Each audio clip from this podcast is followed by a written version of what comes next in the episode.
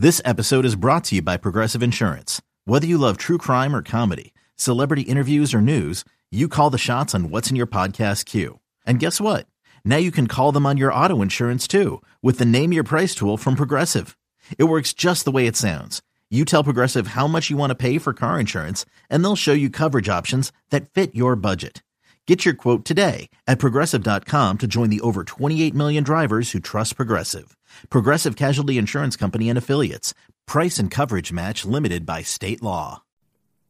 Hey, Keely. Hey, Chris. Welcome to Heard It on the Sidelines. Heard it. Heard It on the Sideline with Shotgun Spratling. Spratling.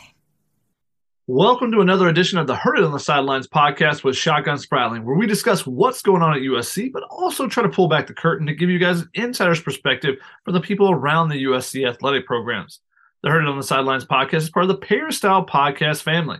On today's episode, I'm bringing in my fellow Helium boy, Chris Trevino, to pick his brain on the Pac 12 championship game, Caleb Williams' Heisman push, and we've got to talk about his Ghost Notes game day series he's been doing all season. It's been absolutely terrific. It's worth the price of admission alone on the Peristyle. Become a VIP member to make sure that you are being able to get all of his notes from on game day and getting that behind the scenes real look there. And then we're going to be answering your guys' questions with a particular focus on the Pac 12 championship, along with some fun Las Vegas related, Las Vegas themed questions that you guys submitted.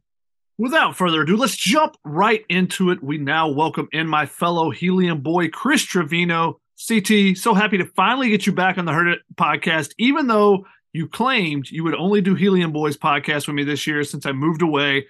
But I was able to trick you into doing this one. A Pac 12 championship game preview. A lot going on right now. We probably shouldn't be doing this because of how much other stuff we have to do before the championship game, but we had to do it for the people. One, you absolutely tricked me because I was completely under the guise that this was a Helium Boys podcast, not heard it on the sideline. But only one person in this world can make me put off other work that I'm behind on and put off packing because I hate being late to packing up all my stuff for the night before, and that's Shotgun Spratling. Uh, because I will do anything for my fellow Helium boy, even the even though you con me into coming on to a Heard on the Sideline podcast. But it doesn't really matter because technically I'm on every Heard on the Sideline podcast because I do your your intro. Yes, you do the intro, and that's the the, ba- the basic difference between a, a, Helium Boys and I heard it on the sidelines that we have an intro for this one. But this one's going to be a heard on the sideline because we're going to pick Chris's brain about his game day ghost notes, which have been just an incredible additional feature that you guys that are subscribed to the P have been able to get. It's been so much fun reading them and editing them each week just to see what Chris has had and what I can kind of add in and add little pieces to to to make it even more um, more insightful. And the fact that we got close to four thousand words for the USC Notre Dame game, so we're going to break down some of that. But first, we got to talk about the fact that why we USC is still playing this week, why we are still you know rushing to put up content, rushing to get everything out there because USC has a game on Friday thanks a lot, Pac 12, for not having games on Saturday like everyone else in, in the world. But uh, you know, USC is playing Utah in the Pac-12 championship, makes it back to the Pac-12 championship the first time since 2020. Um, you know, the first real one in a while. I think it was 2018 that was the last. 2017 was the last time that they were actually in a real Pac-12 championship game. First time going to Las Vegas for USC, and it's the first time that there's no division, so they get to see a familiar foe. What has become it's not a rivalry, but a really good just back and forth battle between these two teams that has basically been until the last couple years have basically been home team wins almost every single time. The last two times that that had switched in 2020, 2021, it's restarted. Uh, Rice Eccles becomes the benefactor. Utah wins 43 42 in the first matchup. But now they're playing on a neutral field Chris, what's what's going to be the key when you're playing a team for the second time and playing them on a neutral field? How different is it going to be, uh, just atmosphere wise, and you know how different do you think it will be for USC playing Utah on a neutral site versus at Rice Eccles? Well, obviously at Rice Eccles, which you were at shotgun. Let's not forget that that was your first and maybe your last game ever at Rice Eccles, and it was a crazy environment. You know, it was the most fans they've ever had for a game you know, they were honoring their teammates that had fallen, Ty Jordan and Aaron Lowe. You know, they had their their mothers there, and they had the special helmets. So it was just a crazy emotional game, crazy level of atmosphere, and that's going to be taken away from Utah in terms of their advantage. And yes, it's going to be, you know, if we're seeing all the reports on social media, this game is going to be sold out. And but USC is just going to have just as many fans, if not more, than Utah at this game. So it's going to be an electric atmosphere, but it's more even. You know, it's not where it's just all Utah fans. And I think that is definitely going to play into this game. You know, that was an experience to to witness on the field and be on the field for. And that's something that, you know, USC does not have to really worry about uh, in terms of, you know, facing those the that noise and the motion, you know, across the sideline. I think USC actually has the emotional advantage in this one just because they're getting a chance at payback. And I know, you know, Lincoln Riley has stated, you know, this isn't a revenge game, and they made them tone down, you know, quote unquote, Tuli Tuipulotu's revenge tour quotes from the the UCLA game uh, or the post game of UCLA. But you know, I it's human nature, uh, shotgun. You know, it's somebody beats you, you get to go play them again or compete against them again of course you're thinking about it. You know how can you not think about it? And so as much as you you say that in the media that's what you're supposed to do. That's absolutely what you're supposed to do. You know don't give them any extra motivation. Don't put it out there for locker room bulletin board material. You know keep that in house you know i would not abs- i would absolutely not be shocked if behind closed doors and in the locker room lincoln riley was hitting on the fact that this is a payback game. This is a revenge game contrary to what they're saying in the media. So i think usc does have that emotional advantage now you have to be careful with that. You can't be too emotional going to this game, but I still think they have that emotional edge, and I think that gives them an inherent advantage. Uh, you know, despite everything else. I, I think it's been really interesting that uh, USC's really kept their emotions in check throughout the season. Um, when there has been this revenge tour, when there has been the rivalry games, you know, a lot of different factors that could play into, hey, you want to hype up a game, but they have been pretty even keel at least leading up to games. Now, afterwards, a couple there's been, and not even necessarily afterwards, it hasn't been like you know there hasn't been an emotional outburst, but there has been you know some some snippets, some uh, some snarky comments and stuff, uh, whether it be the Brett Neilon teddy bears or whatever it may be. They've been pretty even kill this season, so I don't think that, that that's going to be something they'll get overworked up to. And I think when you see the team has been so flatline, has been so even kill throughout the season, that goes to the coaching staff. You know, they are putting them in the right place you know, to keep them on that tone and you know, reading the reading the room basically with your players and saying, hey, you know, we can't do this, we can't do that, and saying knowing when to say that versus saying it all the time and it just goes in one ear and goes out the other. So uh, you got to give the coaching staff credit for that as well. One of the big things about this game is, you know, what does each team learn from that last matchup? I mean, obviously a dramatic, epic game, 43 42. Utah goes for the two point conversion and gets it. Cam Rising to Dalton Kincaid was working all night long. And the fact that USC had a chance to maybe knock them out early and couldn't do it. Now they didn't they didn't get help from a couple of uh, referee calls and that hurt them a little bit there. And that obviously you're hoping that you get the best Pac-12 crew in this game. I don't know how much that's actually saying, but you get the best Pac-12 ref crew for this game. So you hope that the refs don't play a part at all and no one's complaining one way or another after the game and trying to to blame a loss on that. But looking at it, what do you think each team kind of learned from last week or last game that they played? Well, I think for one, I think most USC fans hope that Alex Grinch and everyone figures out how to stop Dalton Kincaid. I think he you hope that he's been waking up in cold sweats since that game, you know, thinking about, man, I really want another chance at Dalton Kincaid. So I would assume that that's the big thing in terms of you know figuring out how to take away what should be their number one weapon. I mean, Utah is banged up. They lost their number one uh, running back, Tavion Thomas, to a turf toe injury. He is done for the season. You know, they have a former quarterback playing as their starting running back. So they've got injuries all over the field. But Dalton Kincaid, who is a little bit banged up, you know, he will be the difference maker for this for this offense in terms of making them go down the field, Cam Rising is banged up, so I don't know how much of his mobility is going to be a factor. I would still assume some of it, but you know he's been wearing that knee brace since that USC win, and you know, if you figure out a way to, you know, not let Dalton Kincaid go for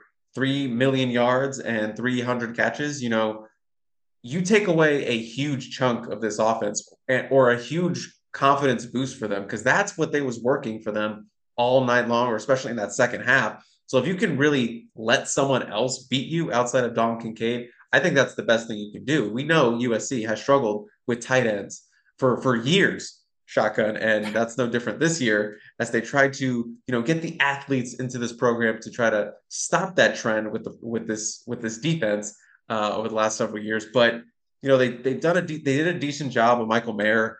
Uh, you know, didn't kill them, but had a nice night, but nothing crazy for for what his talent level is. You know, Dalton Kincaid's night against USC in that first game is something you would expect Michael Mayer to do, not Dalton Kincaid. But I think that's the big thing, and I think USC's defense has learned since that game, and not specifically uh, about that game in general, but you know that defense did make some plays early, and then things just started snowballing. You know, to steal from one of my favorite football movies of all time, The Replacements, it felt like quicksand for them. And you know everything's going well, and then something goes wrong, and you know it's the penalty. You know, you get the interception wipe, and then Utah starts building momentum, and then things keep going wrong and wrong, and then Dalton Kincaid's going off, and then you get another crucial roughing the passer call on what would have been a fourth down, I believe, the one on uh, Nick Figueroa, mm-hmm. or it would it wipes out a stop for them. You know, a it was, critical it was stop that they third need. and long, so it would have it would have forced a punt. Uh, it was an incompletion, so it would have been a, another stop for the defense. Instead, that drive continued. They score later on. Yeah, so just a, a a stop that you really had to get and couldn't get all night that you did actually get, but then give it right back. So the quicksand, you're just sinking. They they were sinking all game and, you know, at the end, Utah was able to get the two point conversion, take that lead. And the confidence I felt like was a little bit shook after that game for the defense. You know, they went through some games where they did not look right. And there was that stretch of games where, you know, we talked about, you know, where's the defense's mojo? And, you know, they dealt with a lot of questions in practice about their confidence and their swagger and how they get that back. And I think they've had to rebuild themselves uh, through that. And, you know, the last two games, you know, while UCLA did put up a bunch of points, you know, you get they got four, four, turnovers in that game, and they they made the play at the end. And Notre Dame absolutely shut them down, shut down Zach Charbonnet, shut down Notre Dame's running attack. They've done some really good things the last two weeks, and I think their confidence is just at an all time high after you know having some really strong performances against UCLA and Notre Dame. And I think they're sort of peaking at the right moment. So just having gone through that experience of essentially being the reason why you know they lost that Utah game, not being able to stop Cameron Rising and Dalton Kincaid. They rebuilt themselves in that confidence and got back to a point where they're playing their best football at, at the moment right now. So I think they're in the best position to go out there and reaffirm or redo what what they what they couldn't get done in Salt Lake City. Yeah, and in that game, they had 18 missed tackles. That's the second most they've had the season. The next, the next most, uh, or the most, was against Arizona, which was the next game. They had 20. The last three games, though, they went through that stretch where they missed a lot of tackles. You know, double digit three or four games in a row. The last three games, they've had 14 missed tackles total, including only three against Notre Dame, according to PFF. Um, so you know, and that was the big thing that Alex Grinch said after the game is you know, and after the game and since then, and talking about guarding Michael Mayer this week leading up to Dalton Kincaid is, hey, when he makes the catch, if we tackle him, you know, make it a five yard gain versus a 12, a 15 yard game. And that's how a lot of those, because he had over 100 yards after the catch in that game. So he had 16 catches, 16 targets, 234 yards. But even if he has 16 catches, you eliminate all the yards after catch, which obviously you're not going to do that, but you eliminate that you know, we had a hundred and what is that, a hundred and twenty eight, you know, yards on, on, the catch. So 16 catches, 108 yard or 128. That's less than 10 yards a catch. So you feel much more comfortable with that. So that's a big thing is if they can tackle there. And another thing is, you know, neither team has been the same since that first matchup. You know, I think it showed how hard fought, hard hitting it was that both teams had a bye, and then both teams had a bunch of injuries that maybe didn't even necessarily show up at the time. I mean, the Cam Rising, um, you know, Kincaid left the the next game, has been banged up since. You know, Tavion Thomas didn't play much in that game against USC, so I don't think it's a huge thing that he's not playing against USC. I think it would have been a big boost for them, but I don't think it's a huge difference maker from that first matchup. Whereas USC loses Eric Gentry, they lose Jordan Addison, they lose Mario Williams. You know, there's a number of, of injuries, and some of those are still lingering. Multiple big time injuries for both teams, and some of them are still lingering, and those could be difference makers in this game. You know, where's Mario Williams and Jordan Addison? Are they fully healthy? You know, Eric Gentry still was not fully healthy last week. The the second play or uh, you know the, his second tackle is three or four plays in. He drops back in coverage. He turns one way and has to turn the other way and go chase after a running back. And it was great to see that he could run and chase after that running back, but the turn was so slow. You know, it just he doesn't have that change of direction that he normally would have. Now he's going to be better than he was last week, I'm sure. Um, but you know, he's not quite to where he was 100. percent But he made a huge impact coming in. I mean, helping out with that defense, especially when Ralen Goforth was kind of in and out of the game, a little bit banged up at, at times, and Tuasivi Nomura didn't dress out for that game or got banged up early, one or the other. So their inside linebackers were thin. So having Gentry back was big for them. Having him back against Dalton Kincaid, I don't know if you noticed this, Chris, but they did a lot of different things in that game against Michael Mayer. Now, Michael Mayer still had a solid game, but he didn't have a Dalton Kincaid type game. So that's the big thing. And you mentioned it, you know, if they can keep Dalton Kincaid to a Michael Mayer type thing, even if he has a touchdown or two, you know, if you hold him under 100 yards and he doesn't have huge impact plays consistently like he did against US in the first one, then I think that, you know, USC is much better suited for this because – where are the playmakers otherwise for Utah? You got Devaughn Vele, and that one-on-one matchup with Mekhi Blackmon should be a really fun one once again. That one kind of went back and forth the first time they played. But other than that, you know, Micah Bernard's been banged up. You know, they're they're on what their third, fourth, fifth running back over there. So you know they just don't have the same uh, amount of playmakers as maybe you you would be concerned about if you can stop that number one option against Notre Dame. USC lined up Korey Foreman against Michael Mayer to get some hands on him at the line of scrimmage. They lined up Tuli Tuipulotu. There was a time when Tuli Tuipulotu was in the slot guarding Michael Mayer and then dropping into coverage. So, you know, they did different things to try to mix it up. And that was what ha- didn't happen in that that first Utah game is like it was the same thing over and over and they couldn't make the adjustment in game to figure it out. So to see them slow down Michael Mayer a little bit, I think is a very positive sign that, you know, maybe they'll have some more answers against Utah. Now, Utah's going to watch that tape and see what USC did. So they're going to be able to counter that, of course. So it'll be a fun that chess match there. But I, I remember watching the Utah game the first time I rewatched the game. Early in the game, Utah's running a lot of crossing routes, and they were able to find some open men because USC's in a lot of man coverage. So USC basically said, "Hey, we're not covering this well. We're going to sit in zone." And that's when Dalton Kincaid just started eating them up, uh, you know, with those it, it, finding the soft spot in the zone. So now, how does USC make an adjustment to that?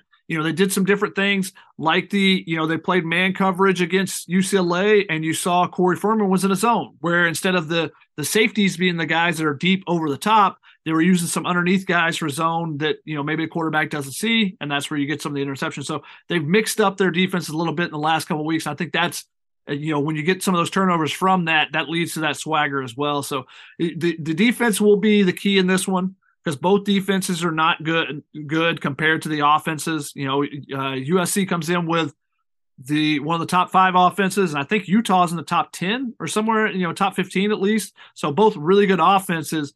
On the offensive side, what do you think is the key for USC to, to continue the success they had against Utah the first time, especially early? Um, and, and, you know to be able to continue that throughout the game, you know, because the last couple weeks it's basically seemed like they only they only stop themselves. When they get a couple penalties or if they take a big sack that's the only time anyone's stopping them. It's not like you know it's a third and eight they're just not completing a pass because there's really good coverage. You know it's it's usually usc has stopped themselves the last couple weeks. It seems like the offense has been really rolling. What's the what's the keys for you uh, this week against utah? If we think back to it Caleb Williams sort of march towards the Heisman really began in Salt Lake City. That was his first big game and kicked off, you know, this straight up this consecutive games of at least five touchdowns. That's where it really started. And I think Caleb is playing on another level than we've seen this season. And I think the important thing is just keep that confidence rolling. And I think he also has that that inherent confidence of knowing that this defense really couldn't stop him last time around. And as you mentioned, the only thing that was really stopping him was himself or, you know, as a team when they would get a penalty or he would take a sack. And he's been doing, I think he's done a lot better of being more decisive when he's running the ball, uh, not really trying to stay too much in the pocket. And there are a couple plays uh, over the course of, you know, the, this back half of the season, but I think he's done a better job of taking off and running as we've seen, he's he's been rushing uh, for touchdowns here left and right. And I think another thing is I, I, I didn't really think about this until kind of we were talking about the differences as you brought up is you know you uh, USC will not have Travis Dye.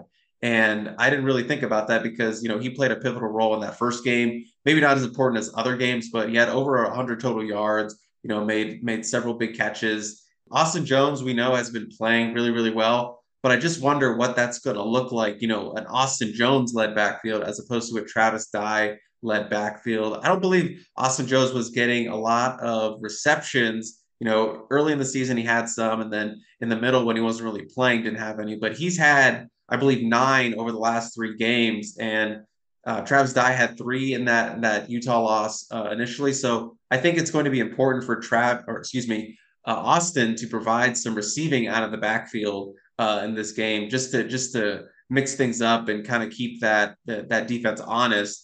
But he's been he's running extremely well, and I'm excited to see what he does against you know a physical defense that we've come to know from Utah. And you know he had his best game of the season against one of the more physical defenses they played all season in you know a big Midwestern uh, Notre Dame front that has guys who have played in the college football playoff. So he's at an all-time confidence, just like Caleb Williams is. So I think Austin Jones is going to be an interesting X factor, knowing it's a completely different running back. You know, Utah has to prepare for over you know Travis Dye, unfortunately, who's not uh, able to play.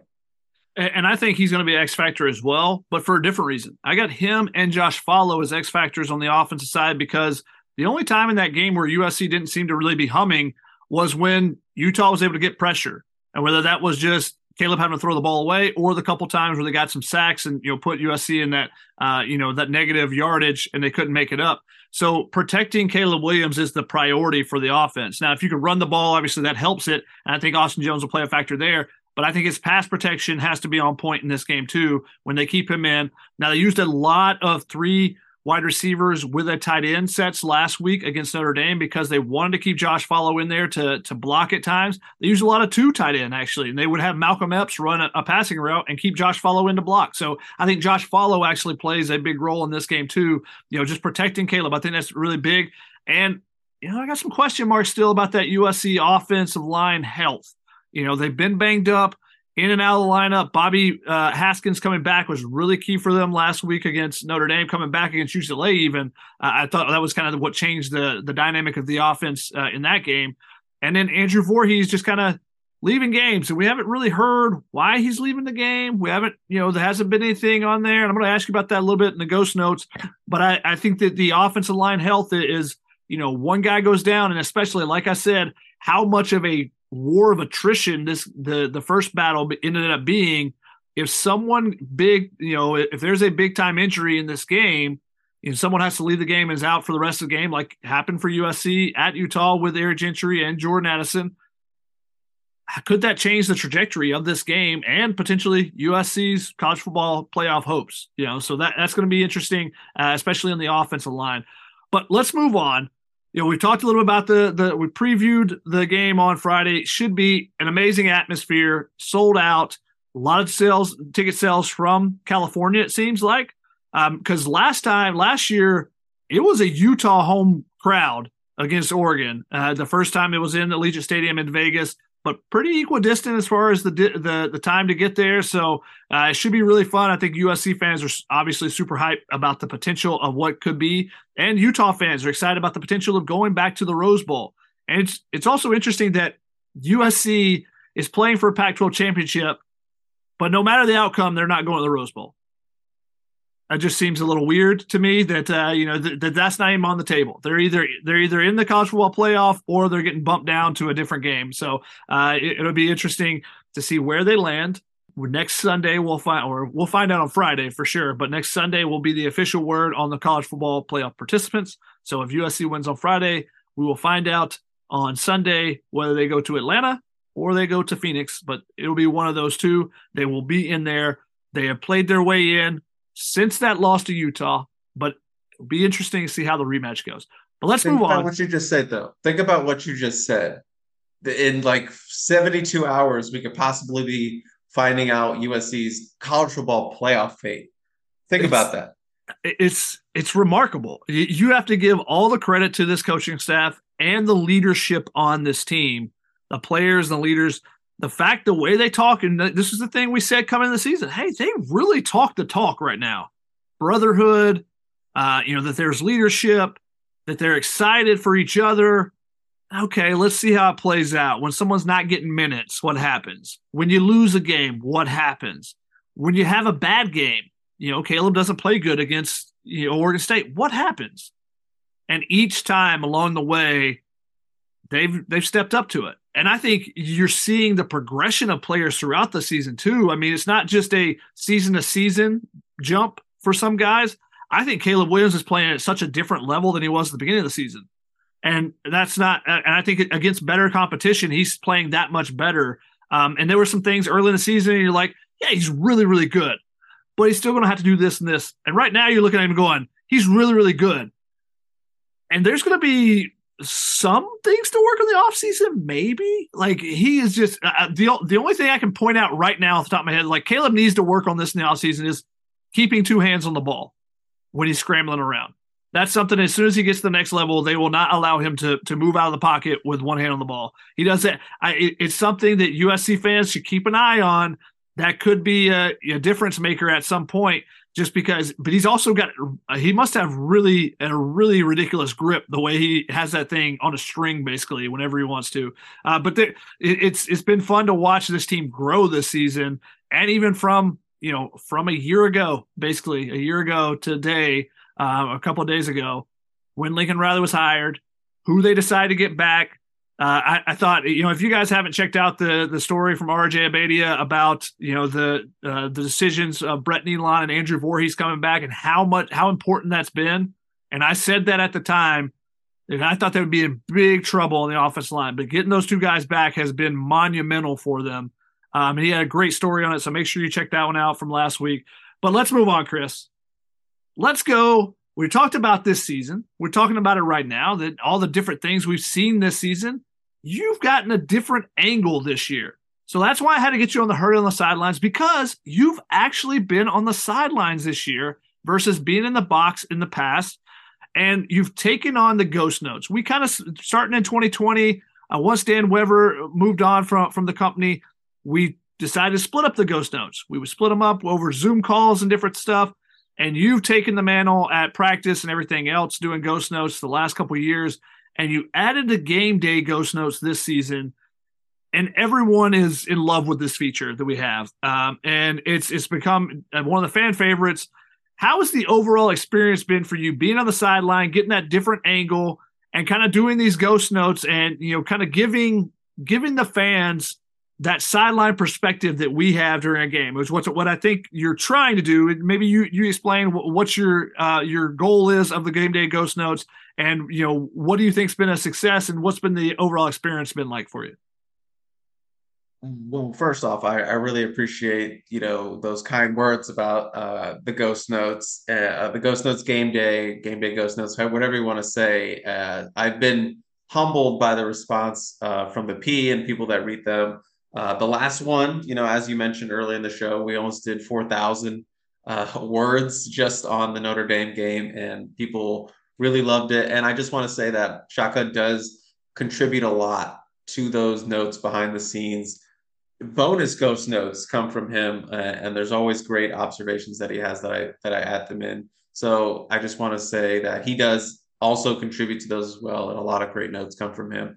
But yeah, the ghost notes are just you know obviously Dan Dan Weber's baby and I I've I always I kind of did my own ghost notes when I first started on the beat by myself when I would write you know practice observations and I feel like I'm good at being a fly on the wall and just being an observer, not really a talker, being an observer and uh, you know a, a wallflower, if you will. And so that's kind of a skill that I have that you know just picking up stuff and turning something you know that I see and I, I think no one else sees and turning it into an interesting observation, and then you know maybe sprinkling my own little humor in it because you know it's a football game. You know, there's there's fun stuff that happens, and it's it's fun to kind of add a little bit of. You know, it's just you don't want it to be kind of a boring read. I I I always want it to have a little bit of personality in it, and I I picture someone reading it and maybe laughing at me saying that someone you know the Reese's uh, Scout smells like peanut butter. You know, uh, you know, just little things like that. I I, I like to infuse that uh, wherever I go and where I see an opportunity to write a note. And yeah, I think the, the overall idea for it was just to give fans, you know, a different perspective because as a fan, you only really get two perspectives. You get in the stadium or you're watching it on TV. And for the most part, you're very far away from like the actual field unless you, you know, you're VIP and you're sitting right up close or you're a big shot and you're, you know, on the field. But most people aren't like that. Most people aren't on the sideline. And we're one of the few people that do actually get to experience a game on the sideline. And I will say this it is so much fun to experience a game on the sideline. You know, I've been covering high school games uh, for 10 years now when I started as a newspaper writer, and it's so much fun on the sideline. I would get made fun of all the time by older reporters, like, why aren't you in the press box? Like, no, I, I get the most color, I get the most, you know, stuff down on the the sideline. That's where everything that's where the real reporting happens. And I will say, you know, I did like being in the press box for a college environment because, you know, you're catered up there. You got the ghost, you have notes being presented to you every quarter. You have internet. You, are relatively warm, uh, and it's it's a grind down there. But it's so much fun and rewarding when you can see something happen up close. And you know, look, the tweets are better when when you're down the sideline. I'll just say that, even though sometimes you don't got you don't got the the access to the Wi-Fi to get don't that have the service you don't have the service. You know, there's so many things. I, am sure both of us have so many good tweets that have died in our drafts because they weren't able to get out. But sometimes, shotgun, your tweets go out like three hours after they've happened. But uh, what uh, game was the last uh, away game? Whatever that was, uh, was that UCLA? I don't. I think it was UCLA. Um, or UCLA. Yeah. Maybe it was the last one before that. But like, just nothing was going through, and it was going through at, at different times. I know I tried to shit out a video of USC coming out of the tunnel at UCLA. That's what it was and it tried, it tried, it tried. I gave up on it, and then suddenly it popped up on my phone after the game. Is like you know, like three hours after the game, and it was like tweet sent, and I was like, what? What tweet was sent? oh, this is this. So like I try to I try to give guy, you guys that are that follow on Twitter um, that get our notifications or whatever. We appreciate you when you do that and you interact with us. I don't have much interaction during a game a lot because it's just a flood uh, of stuff going on at one time but I try to give a disclaimer at the beginning of games, especially at away games, and give it give the Coliseum a lot of credit. Since the renovation, the Wi-Fi there, the signal works really, really well to to get out stuff. Whereas other stadiums like Notre Dame Stadium is notorious. Like there are certain spots on the field you have to go stand if you want to send off a tweet. Um, so uh, you know it's sometimes it's difficult. So I give out a disclaimer before the game, like, hey, or early in the game, these tweets are not going through. So if you get something it seems like it's a quarter late or something. I'm sorry. I try to give my observations about different things I'm seeing from the participation and whatnot as the game is going along to to give an extra you know extra insight as well for for fans that, that are that are following along with us that they're watching from home to you know that maybe you don't notice that you know Jaylin Smith is, since he's out of the game now uh, or he's out this week. Well, Calen Bullock's on punt coverage, or that Shane Lee is covering kickoffs. So what? What? Why is Shane Lee? With a you know with a cast on his hand covering kickoffs. But USC has done that with Shane Lee, Tuasivi Nomura, and Ralen Goforth. We're all covering kicks the last couple weeks uh, at the same time. It's like, well, if one of those guys goes down, who's going in with Eric Gentry out as well? Uh, maybe we finally see Raesjon Davis, who was also on the kickoff coverage. But yeah, I, I, I completely, finally. I completely agree with you, Chris, about you know my mentor when I was you know first starting covering high school sports he he would always roam the sidelines and you just hear so much more you you can understand things i feel like better especially high school games where they're not announcing things over an intercom to tell you this is what a penalty was like being down there, you actually can uh, you know understand like oh, okay, that's what actually happened. But the advantage of being in the booth is there is a much different angle you can see. You know, I was in the I was in a suite uh, at the the Eagles Packers game this Sat this Sunday, and it was much different being able to like, oh yeah, one high safety here. I'm like breaking down plays as they're going on just because you're up high and seeing it at different angles. So it's definitely a lot different up there, but you can also work on your story as the game goes along. So we don't get to do that on the sidelines. So Chris is taking notes and writing them all down and then has to spend a couple hours kind of compiling everything and coming up with the the the game day ghost notes and you know putting it all together you know, you talked a little bit about the experience of being down the sideline, but what's it been like trying to put these ghost notes together while also doing field level highlights, while also tweeting out, doing all this stuff, multitasking at its finest, Chris? What's kind of been the experience like to do the, the ghost notes itself on on, uh, on Saturdays? It's exhausting, I will say, uh, but it is also like a fun challenge, if you will. It's it's like it's like a giant brain exercise at times, you know, trying to observe something and then but I'm also like filming something very important that I need to just kind of remember and try to write it down in between the break. But oh, they're they're doing the two minute offense, so I have to go and record again. Just keep it in my brain, keep repeating in my brain. So that happens a lot, but it's fun. But it's also like I never know where a ghost note game day is going to take me you know where it's going to start. The, this season has been like where do where do i start every day? So uh, wherever or where i start every piece. And so that's just the fun of finding where it's going to start. You never know where it's going to start and i never know where it's going to end. But i guarantee you in the middle there's going to be some fun stuff along the way. But exhausting is the best word i can think of because I just keep taking more and more notes every time, and I keep writing more and more every week. and it, the toughest part for me is not writing them down and you know balancing you know trying to get a tweet off or uh, filming something or running up and down the sideline. It's it's the after. It's you know looking at this giant because i because i write i write early in my notebook to kind of conserve power in my my my phone. And then once the game is going i switch to phone and i'm in the notes you know typing in my phone. So you know, distilling, you know, the pregame in my notebook and then the actual game on my phone, staring at, you know, things that, you know, don't even make sense. I'm trying to like pull up my my last one because there's things that don't even make sense where I have to figure out what I was writing at the time. I, I'm pretty good at doing that, but it's just like this this game where I look back and I'm like, what was I trying to write? Like, oh, okay, that's what I was trying to write. Yeah, Lincoln in front of recruits draws up.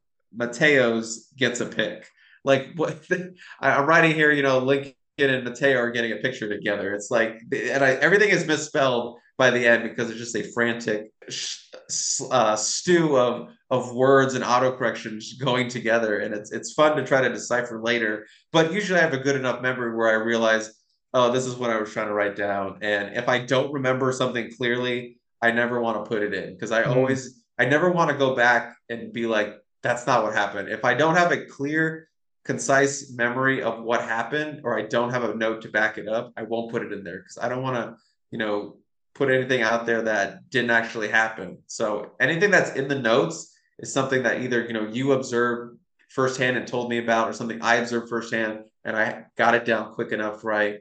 It's locked in my head and I, I know what was said and I know the quote that was said or I know the action that was done. So that's kind of a rule that I have with these ghost notes.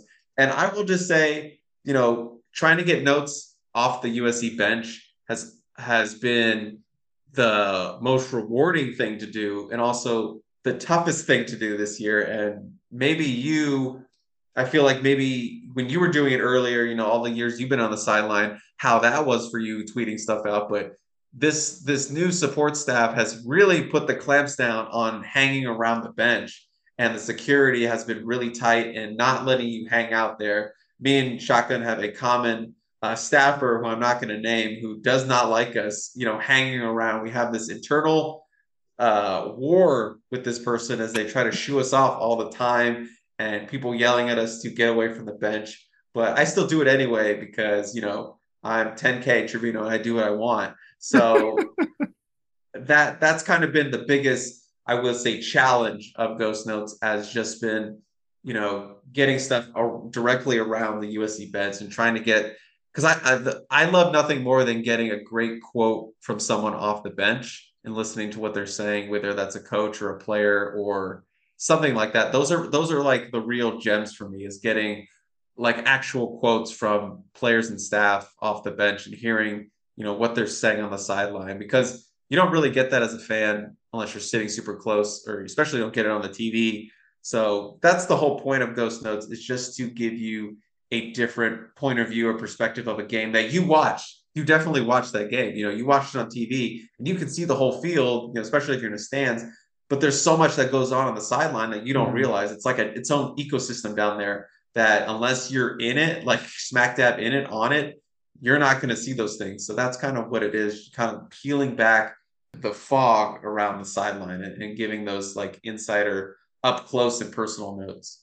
And, and what's most interesting about uh, Chris's ghost notes from, from the game days is that Chris hated the "Heard It on the Sidelines" portion of the Family Feud podcast.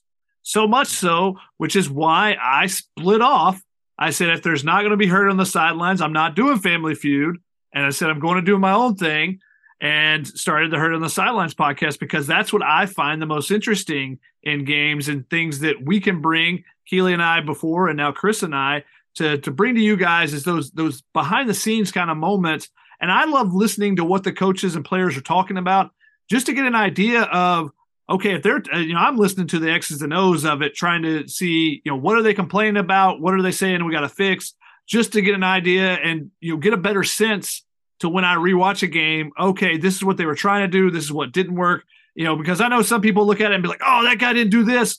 And then if you knew the play call, you might be like, well, that wasn't his responsibility. That was someone else's. And so those are things I want to try to point out to fans when I'm watching a game or, you know, when I'm rewatching or doing notes and different things like that to try to, you know, just so you get things correct. So you don't, you're not blaming the wrong person. That's one of my biggest pet peeves is, you know, especially players that get blamed for things. and it's like, that's not actually his responsibility.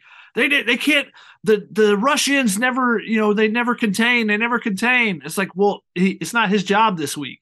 He's supposed to be crashing down every time, and there's supposed to be that linebacker coming over. So, you know, those type things that maybe I can pick up on the sidelines, and it's and it also gives you a great insight about the camaraderie of a team to the togetherness of a team. Are they smiling and joking on the sideline because they're having fun and they love each other and they're you know they they have this brotherhood, or are they smiling and joking on the sideline because they don't care? You know they're getting beat and they're smiling and joking on the sideline, like those type of things that maybe you, you might see someone laughing on a on the television copy or something when they show a close up, but you don't know what the joke is about. You don't know what's going on. You know, seeing guys dance down there, seeing Caleb Williams just the moxie, the you know the emotion, how he doesn't have emotion during a game, and then suddenly it just floods out of him at at the end of a game when he gets that big run against UCLA, and then he's you know Tigger hopping like out of Winnie the Pooh down the sideline after the game. Like it's very interesting to see his dynamic because during the game he's just kind of bobbing along to the to the music and everything while Lincoln Riley's pacing when they're down 21-10. He's you know, no, no worries at all. So it, it's interesting to see those dynamics on the sideline. That's what I really like about it. And then trying to just, you know, for me being the photographer, just trying to get those emotional shots. You know, when guys coming back to the sideline, everyone's excited, or you know, just the you know when they have the the emotion on their face. Um, and sometimes the the staff members don't like you lingering around which I understand. But you know, there, there's multiple people that don't like me, so I don't have a problem with it. I understand what their job is and don't have a, that issue with it. But Chris, I got to ask you: the ghost notes so far this season Give me your weirdest observation so far this season. Hands down, my weirdest observation is from the Colorado game. And I still don't understand it to this day, really, but it's pregame. I'm walking around, you know, kind of where the recruits are hanging out or that corner. And there's four guys on the field that are fans that have like you know they they let fans early guys who have sideline passes they they let them down on the field to hang out. They're taking pictures of each other on, on the call you know with the peristyle in the background in the corner. And you know one guy stops me he's like hey can you take a photo of this? And i was like yeah of course. So it's for them. You know i hold up the camera take the photo you know frame it whatever take a couple shots. And then i'm like I know none of them are holding up, you know, a fight on or whatever. So I'm like, okay, do you guys want, you know, a photo with the fight on? And so I throw up fight on, like anybody, and then they all just stare at me like I'm speaking Russian or something. No, no reaction. And then I'm like, okay, maybe they didn't hear me because you know it's kind of loud. You know, I mean it's the Colorado game, so it wasn't really that packed, but you know maybe they didn't hear me. So I, I said okay, and I just took some more.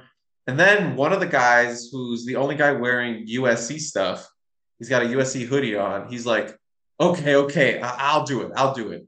And then he just like cautiously throws up the fight on, and I'm like, uh, uh, okay, that was weird. And I take the photo, and then after uh, he's like, what What does it mean? What does it mean? And I'm like, I, I, I, I, I it's just like, I, I, I just like I didn't know what to say. Like you're wearing a USC sweater, you're at the USC game, you have you, you have you seem to have no no idea what's going on. Like you, this could be a basketball game for all you know, and you just like, I don't know. It's just like really bizarre that that interaction I had where these guys are at a USC game. They seem to have no concept of what USC is, and uh, you know, he he he did it like I had asked him if he wanted to smoke a joint on the field. He was like, "All right, I'll do it. I'll do it. i am brave enough to do it." He's like, "All, all right, dude." I he, I guess maybe thought I was asking him to throw up a gang sign. I don't know. I don't know, man. It was just really weird. How about your most insightful observation? What's something that you've seen this season that really gave you, you know, an eye into something that you hadn't noticed before or didn't know, whether it be the relationship between someone or you know just the the way some something on the USC sideline, how it uh, you know kind of goes about. What's been the most insightful observation for you? I think it's easily for me the leadership of Eric Gentry.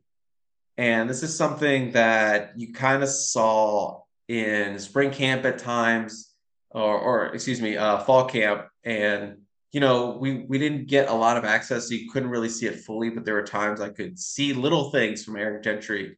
And then once the season started, you know, we, we talked a lot about, you know, Shane Lee being a leader in for the for the linebacker room in general, just the the entire team, and that's that's still true. But early in the season, when I would go and walk by and after you know defensive stops or defensive struggles or whatever you what have you, it was always Eric Gentry, you know, in the face of everyone. It was always Eric Gentry, you know, pumping up everyone. It was always Eric Gentry, you know, being super emotional and hyped up and you know getting guys excited, excited, excuse me, or you know getting them set after a bad drive. You know, it was always Eric Gentry. So I think that's something one they really missed when he was gone after that Utah game, or you know, in those games following. And obviously he was still on the sideline, but there's a difference when you're, you know, you got the pads on, you're sweating with everyone, you know, you're out there doing battle. It's different when you're in the in the trenches in a game on the field, you know, giving out orders and you know getting guys fired up. So I think that was something they really missed. And that was one of the like early notes that would hit me uh, throughout the season. That's been carried on throughout the years. Just Eric Gentry's leadership and his emotional importance for this defense in terms of getting them hyped up, getting their minds right, getting their jaw set, getting them just ready to go out there and do and do battle. Yeah, I think it's been interesting the the dynamic of leadership between him and Shane Lee. They could they do it in different ways, but obviously they're both really important to this team. And Shane Lee maybe more overall to the team as a whole.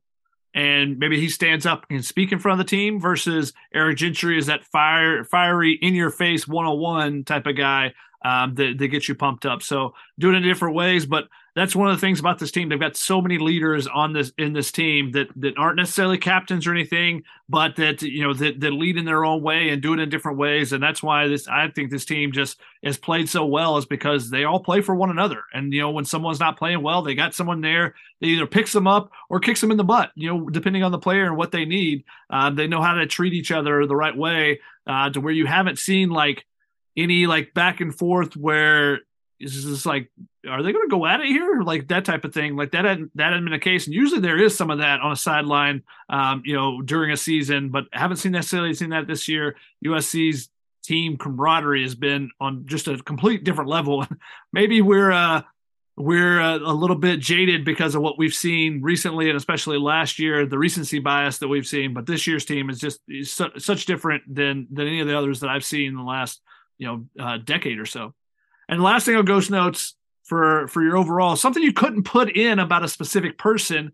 maybe you could say in general. What was something said or something you saw and you're like, oh, I can't put that in there and incriminate this person, but you thought was either hilarious or you know that that you you wanted to put in but couldn't.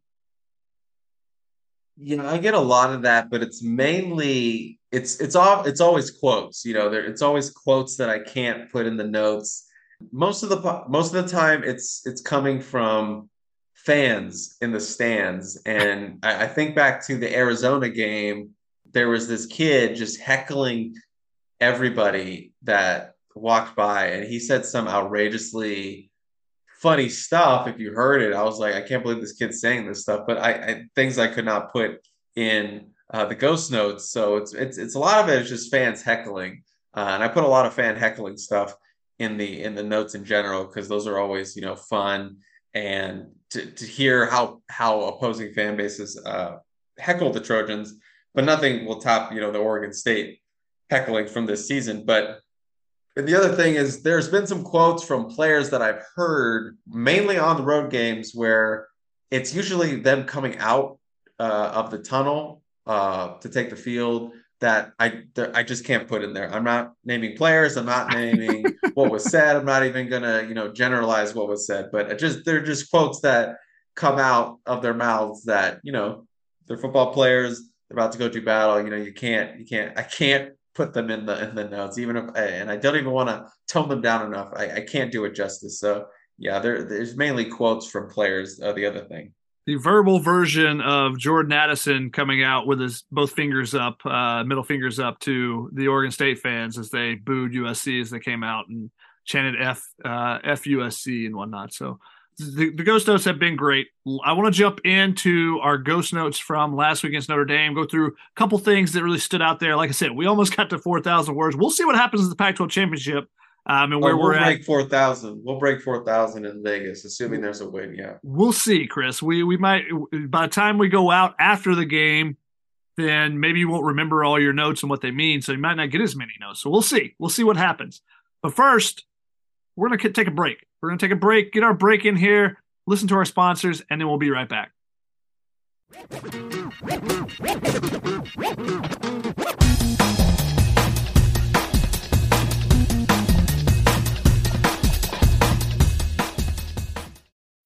When you need mealtime inspiration, it's worth shopping Kroger, where you'll find over 30,000 mouthwatering choices that excite your inner foodie. And no matter what tasty choice you make, you'll enjoy our everyday low prices, plus extra ways to save, like digital coupons worth over $600 each week. You can also save up to $1 off per gallon at the pump with fuel points. More savings and more inspiring flavors make shopping Kroger worth it every time. Kroger, fresh for everyone. Fuel restrictions apply. Another day is here, and you're ready for it. What to wear? Check. Breakfast, lunch, and dinner? Check. Planning for what's next and how to save for it? That's where Bank of America can help. For your financial to-dos, Bank of America has experts ready to help get you closer to your goals. Get started at one of our local financial centers or 24-7 in our mobile banking app. Find a location near you at bankofamerica.com slash talk to us. What would you like the power to do? Mobile banking requires downloading the app and is only available for select devices. Message and data rates may apply. Bank of America and a member FDIC.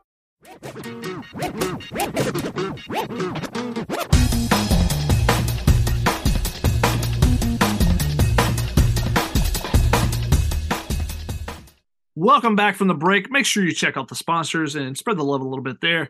Chris, I want to jump back into your ghost notes. Uh, let's talk about the ghost notes from the Notre Dame game. Like we said, we got almost 4,000 words. We'll see what we get to in the Pac 12 championship. But I wanted to kind of pick your brain on a couple things that stood out to me and I thought stood out in your ghost notes as well. I thought the sideline atmosphere was just on a different level. I thought it was, you know, I think you could feel that USC is getting back to being USC just from the sideline atmosphere. The best since when? When's the last time you remember the sideline atmosphere being that good?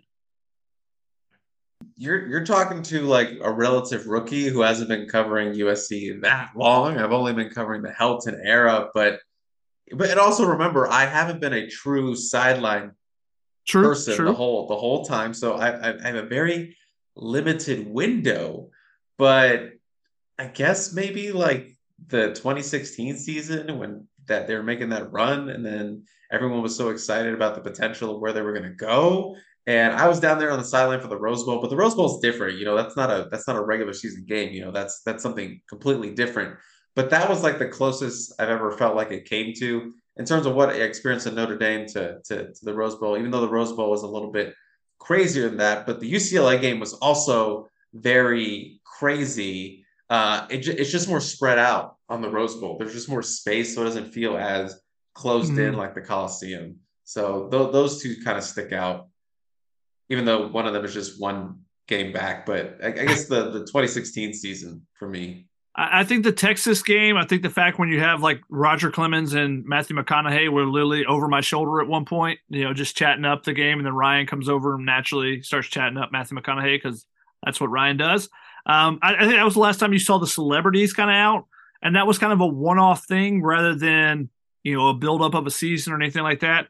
I think that's how you tell that USC is getting back to being a dominant brand in Los Angeles. I mean, you see Will I Am shows up on the sideline. You got Roddy Ricch, You know, you got a couple of actors down there. You know, just random people are showing up to games that there's no specific reason. I mean, a few years back, you had people like you know Miley Cyrus is showing up in the student section, stuff like that. Like that's when it feels like USC is the national entity USC uh, much more. And I, I felt like being on the sideline, there were a lot more photographers for that game. Obviously, it's a big game, and there's been big games throughout the last decade. But you know, it felt like there were a ton of you know trading elbows with people a lot more and seeing the former players. I think they are bought in now. You know, Cushing leads the team out, but Keyshawn's there before the game. You know, Willie McGinest and and uh, Marvin Pollard are there hanging out.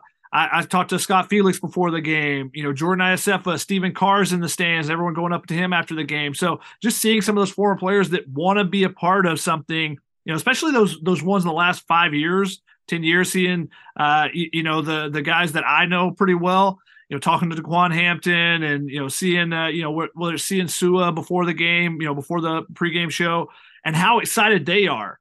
And I feel like some of them feel like they missed out on this, you know, this, this opportunity and this, so they want to be a part of it at the same time. So this is why this, I came to USC and now it's happening. Exactly. So it, it didn't, it didn't live up to what I wanted to while I was there now I want to live vicariously through those guys. So I thought that was really interesting, the sideline atmosphere and seeing some of the the celebrities and stuff, and that someone from Roddy Ricch's uh, crew apparently knows you. So maybe Roddy rich knows knows Chris Trevino. It was his dad.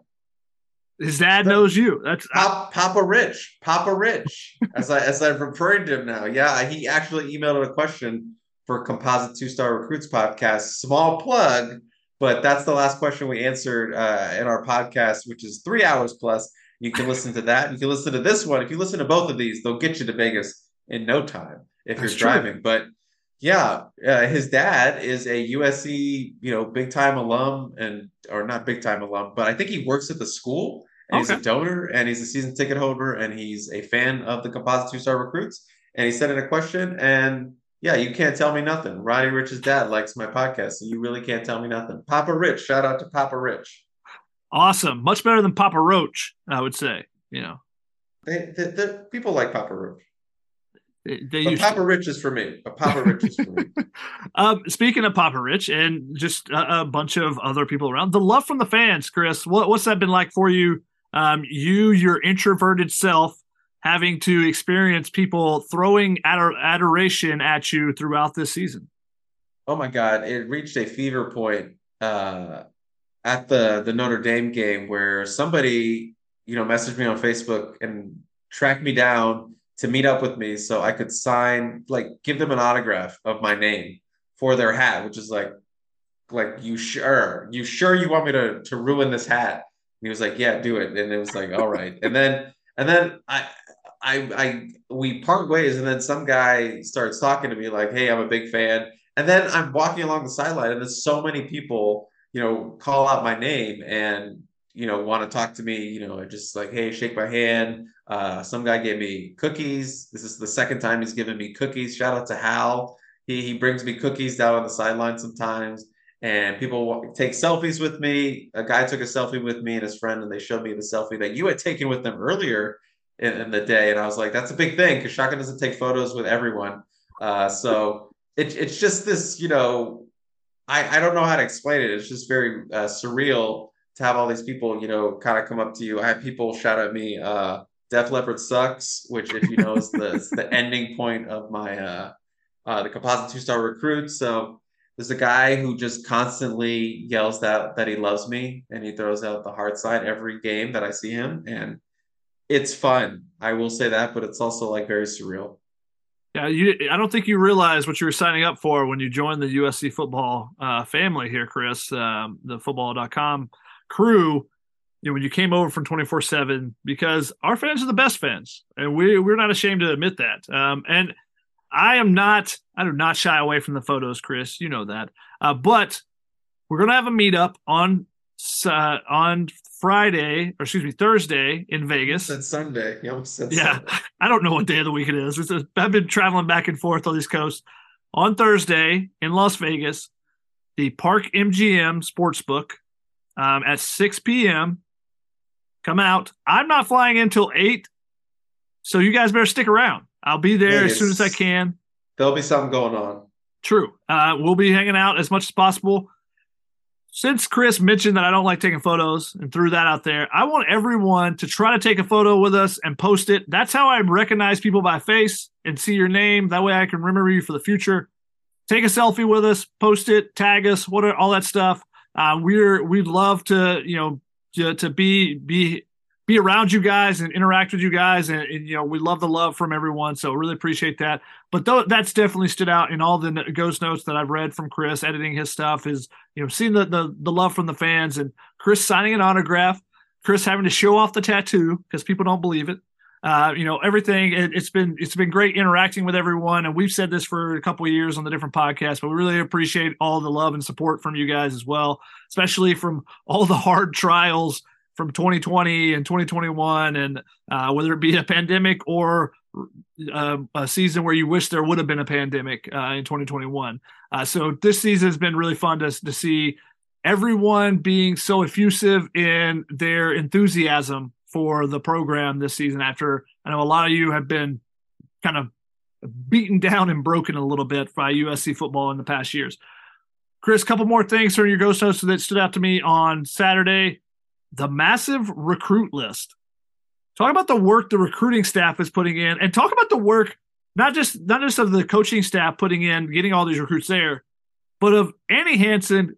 Give her her flowers, Megan Mez, that whole group that are shepherding thousand people is what Annie Hansen said between family members and recruits and coaches and everything, up to a thousand people Uh, they've done such a phenomenal job. And I don't know, you, you talk to more recruits than I do, but I have not heard a single person be like, yeah, they didn't really take care of me, or this wasn't on point, or they didn't, they spelled my name wrong. Like I haven't heard one of those things. And those are the type things where, you know, someone posts that on social media when you, you got a four or five star and like, they didn't even spell my name right. How much do they really appreciate? I have not heard one single thing from a single recruit or parent saying anything negative about the way the staff has handled those uh, unofficial visits and stuff. What did you make of the master recruit list and the work that recruit staff has been putting in this season? Was impressive. You know, it's we've seen you know big recruiting events and, and weekends and visitors for for some games, but it, it's always it's felt consistent this year. I think it's the thing. You know, it for for USC to have a big recruiting weekend, you know, under the Clay Helton era, it, it was going to take them to be, you know, at a certain point in the season where everything was rolling, you know, using that talent to get wins. But this one felt like a every week there was at least one significant person there on campus, and they did a really good job of just with organization has just been the the key for this new staff.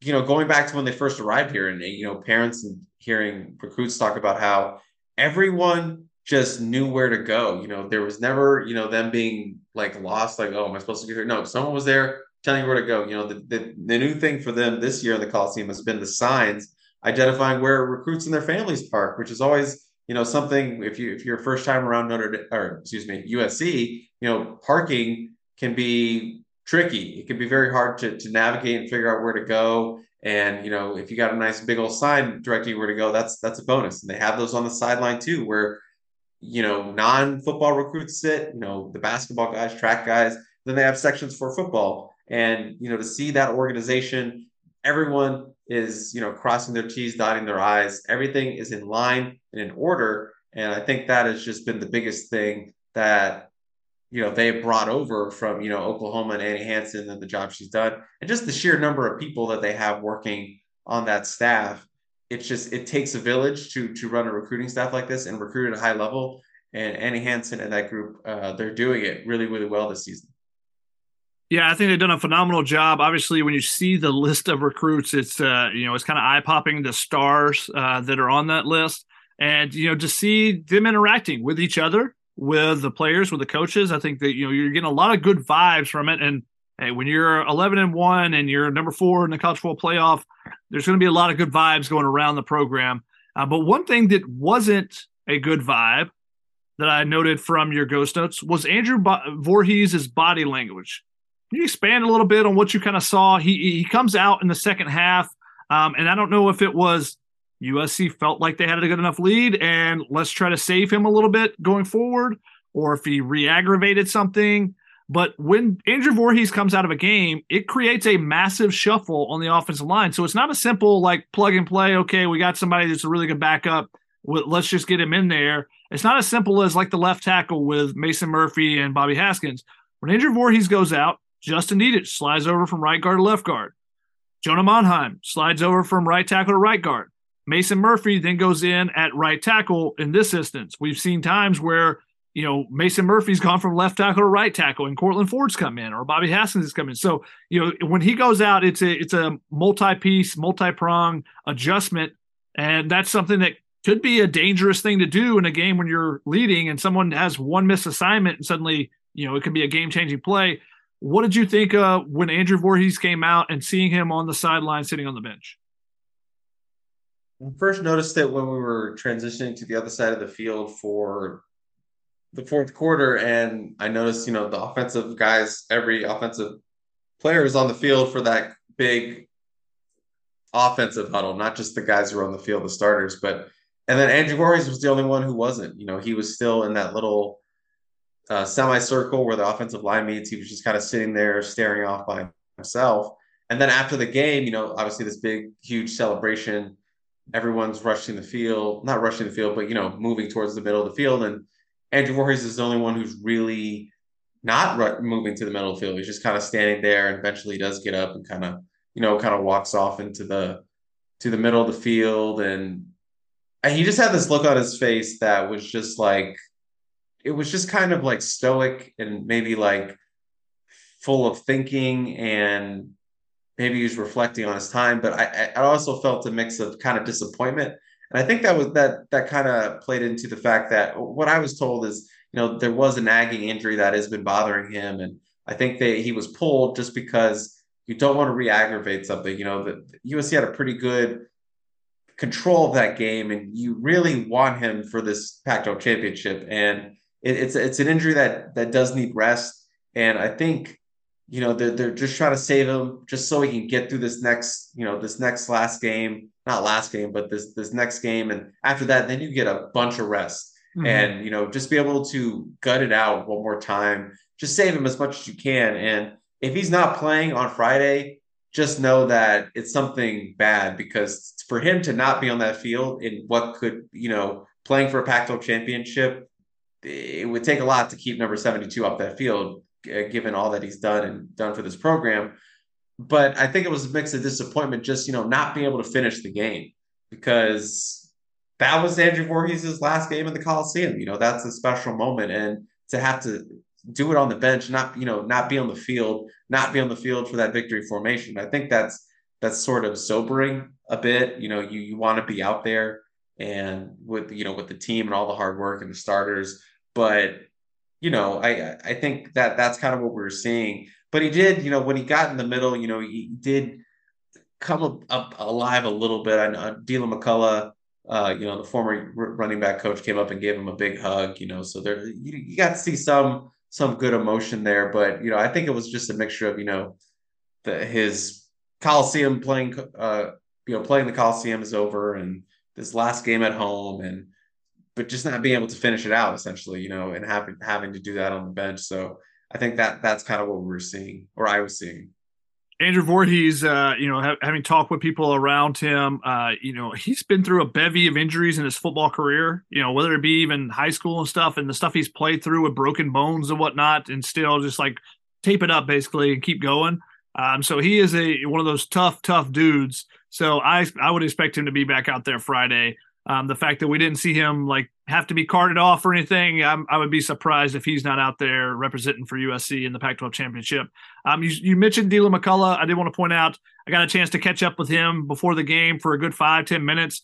Um, and you know, it was just awesome to see him once again. It was, you know, basically the first time I'd seen him in person since, you know, the E60 thing had come out. So I had to talk to him about that and, and everything, finding his father and that whole uh, story. So that was, that was really fun. Don't spoil and, it. You Don't know, spoil it. Uh, the, the, yeah, finding his father. That's part of the story. Uh, but, no, but if you haven't read it, go read it. Oh, it's you got to go greatest... check it out. Go watch it. It's a good 20 minutes or so, but you can go watch that. Uh, you know, that can be after you get the three star, the two star composite, after you finish this heard on the sidelines, go check that one out. Um, but you know, it was really fun catching up with him and seeing his trajectory as he continues to to work towards trying to become a head coach. It has been really fun, and uh, he's a great coach and you know, really personable guy too. So it was fun to see him uh, before the game as well. So I wanted to point that out. Something that wasn't fun to see was after the game. Uh, we want to send our thoughts, prayers uh, to to the Lee family. I guess it is at least the the Shane Lee entourage. Um, you know, Shane Lee was up in the stands, it appeared, and someone had a medical issue, and Shane Lee, you know, carried them off with with some help in a banner that they ripped off the wall at the Coliseum. Um, and took them up. And there was a big delay about you know the media and recruits being able to go up the tunnel because they were trying to get this person in the ambulance. I actually had to leave to go catch a flight. So when I was walking out of the stadium, I saw the ambulance leaving, and there was, uh, I believe, it, probably Shane Lee's father was in the um, ambulance with whoever was being taken care of. So, you know, just want to send our thoughts to them. On a much more positive note, there's this, there was a lot of chanting going on in the stadium. I don't know if you heard it, Chris. A lot of people were chanting this H word that hasn't been heard around USC in a word. What was it? Heisenberg. Heisenberg. Yeah. Uh, Hindenburg. I, am not sure what it was. Maybe because the, the, blimp had flew over. Ah, okay. Yeah, that must have been what it was. It was all about the blimp. No, everyone chanting Heisman, Heisman, Heisman. It was the word of the day in the Coliseum. Chris, what's your take on you know the the Heisman love coming from the stands? Uh, what would you get out of that in your ghost notes? And you know, where do you think uh, this Heisman race stands? I think it stands where if you want the Heisman, you got to go through Caleb Williams, and to see you know the fans kind of supporting him, the the the student section guys who sit up who sit up front. I I don't know if they have a name or not, but you know they're, they're the Trojan Knights. Were, the Trojan Knights. They were painted with Heisman and then Superman on the back, so everyone knew what this game was was kind of focused around and the theme was around. And obviously, Caleb Williams had a, a great performance, three rushing touchdowns, four total touchdowns. It was it was his night essentially, and he kind of, he asserted himself as the Heisman favorite. So it made sense that we were getting a lot of Heisman chance, Heisman chance, breaking out. Hit the pose a couple times, which the fans absolutely loved. And you know, it's just one of those nights where everyone was on the same page, and that Caleb Williams had his Heisman game uh, right there in the Coliseum against a you know a big time opponent, rivalry game. Uh, so eh, you could tell he he really enjoyed you know getting to interact with the fans after he went up to them, gave them a heart with his hands to, to, to know that, you know, he, he heard them and he, he loved their support. And, you know, they, they showered him with another Heisman chant after that. And I'm sure if he would have gotten up on the, the ladder to do the, the, the honor with the band and the, and the Trojan sword, they would have serenaded him once more with that, but he declined that offer, which I thought was interesting. I did too. You know, and and I, maybe it goes back to something you retweeted earlier this month about you know making yourself sure you're just one of the other guys. Uh, even though he you know he absolutely deserved it, you know he he declined that that uh that moment. So I, like you said, I, it was very interesting to see. But yeah, he kind of I lost him after that. I don't know where he ended up, but I, I was following him, and after he declined, he walked across and then kind of disappeared into the mist of people on the field and and didn't see him again until the post game interviews. But yeah, that that was his night, and that's interesting uh, to see I mean, just interesting for me because you know I I joke a lot about how you know I was uh, his swim coach for a little bit, and it just it just it's just very surreal to see you know someone you literally saw as a child now grow up to be the best player in college football and win the most maybe the most iconic individual award ever. And that's just a surreal thing to experience and and see. It's like you know i don't i don't know. It's, it's just weird. It's it's weird and and I, I haven't fully uh grasp it grasp it grasp it fully to you know go from you know morning practices when he's just like a nine year old kid to watching him destroy Notre Dame with his you know amazing athletic talents. It's it's just it's just a very uh, a surreal thing to see. I, can have a similar, not quite as uh, you know as high end as yours, but watching Randall Cobb. Anytime I see him, uh, he scored a touchdown in the game I went to on Sunday because I was his student teacher at one point. So taught him Wuthering Heights in, in his senior year. So it is really interesting when you see someone grow up. And that's one of the things we get is most rewarding for us when we cover these players from when they're 12, 13, 14, usually around 14, 15 is when we first meet them um, on the recruiting trail and to see them grow up and become the the stars of the NFL and whatnot. So when you see uh, Rasheem Green come back, it's always fun to see that. Or you see Juju or Dory, those guys that you know we have a you know a decade relationship with. A lot of times it's fun to see. But I, I thought it was really interesting. You said it was his Heisman performance, and he had a couple of those Heisman plays. Don't you think it's interesting that his Heisman performance is actually one of his lower statistical outputs of the season. I mean, he only had what 232 passing yards and one touchdown. That's you know very low end for him. I think there's only one other game that he had uh, fewer passing yards, um, but he had the rushing touchdowns and he had the spectacular plays. And I think that's what stood out to everyone after that game or during the game was just how, how bad did you feel? Did you feel bad? I did for those Notre Dame defensive linemen at any point. I mean, I felt really bad for 57. If you haven't seen that clip I posted of him just absolutely destroying uh, Caleb Williams, absolutely destroying his ankles, he turned him all the way around like a like a Jewish dreidel, my man. It was just bad. Uh, and yeah, I mean, they they are gonna wake up or they probably still have nightmares about number 13, but they're also going to be able to tell their grandchildren, like, hey, Heisman winner 20, 2022. You know, he uh he uh we played against him. Uh and then they're gonna be like, Did you guys win? Is like next question. Next question. moving on, kid. Moving about, on. We're moving on, moving on, moving on, kid. I said no questions about the outcome of the game. Yeah, so I mean, yeah, if you're gonna if you're gonna get, you know, topsy turvy and beat up like that, at least at least at least to be a guy who who won the the Heisman trophy, you know. Yeah, and there were a couple of those linemen just just were done after individual plays, like the one where he actually took off running rather than throwing the ball after escaping a couple guys. The 99 on that play was just he was done. He's like, "Why am I still out here, Coach? Someone come get me." Uh, but then USC will go tempo after something like that, and they do not let those guys get off the field. Makes it that much easier for the offensive linemen who have been doing a phenomenal job all season even you know with Caleb Williams running all over the place and it makes it very difficult for them. I think the offensive line has been fantastic. I want to point that out one more time. Let's jump into questions. You talked about it. Those Notre Dame players are going to be telling their kids, their grandkids, move it on, move it on. We're going to move it on over There's to like questions. Nine million questions. There's like so, nine million questions. So there's like nine million questions. So we're going to try to do these pretty quickly.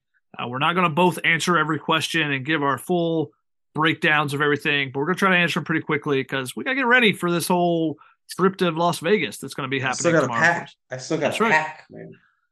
So we'll start with since we're just talking about the Heisman. Jason Hernandez had a couple of questions. He said, "What are the odds that Caleb Williams lobbies for RB five Reggie Bush during his acceptance speech of Heisman Trophy while at the Downtown Athletic Club?" I think it's a good chance. I, I think I have it in my mind that he's going to say something about it. And, you know, he recently met Reggie Bush. You know, he had that photo with him, Matt Leinart. So not saying that Reggie was like, "Hey, do this for me," but I'm saying, you know, you're in that moment of you know meeting Reggie Bush, like, you know, this guy's a Heisman winner. He's one of the greatest college football players of all time, the uh, most iconic, the goat, if you will, for for a lot of people and a lot of kids. that are Caleb's age. So I would not be shocked at all. In fact, I'll probably have a story ready for his comments about or maybe it's maybe it's something quick. Maybe it's a two minute monologue. It, it might be just a give Reggie Bush his Heisman back. It might be something like that when he walks up. That's his whole acceptance speech. I'd like yeah. to thank everyone that helped me get here and give Reggie his Heisman back. Peace out.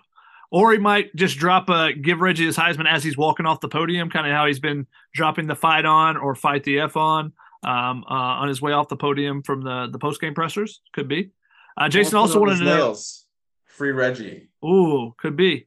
Uh, if you haven't noticed Caleb's nails the last couple games, they've had F U C K U C L A on uh, you know each hand last week, and then this past or two weeks ago, this past week he had F U C K in D with a couple of uh, I think emojis on on the other two nails. So you know his nails always are telling a story, whether it be him supporting people and the uh, suicide hotline, I think it was, uh, that, he, that he put on there the phone number previously, or showing his disdain for people, whichever one. He's showing showing something. You got to check out the nails each game because there's a story being told.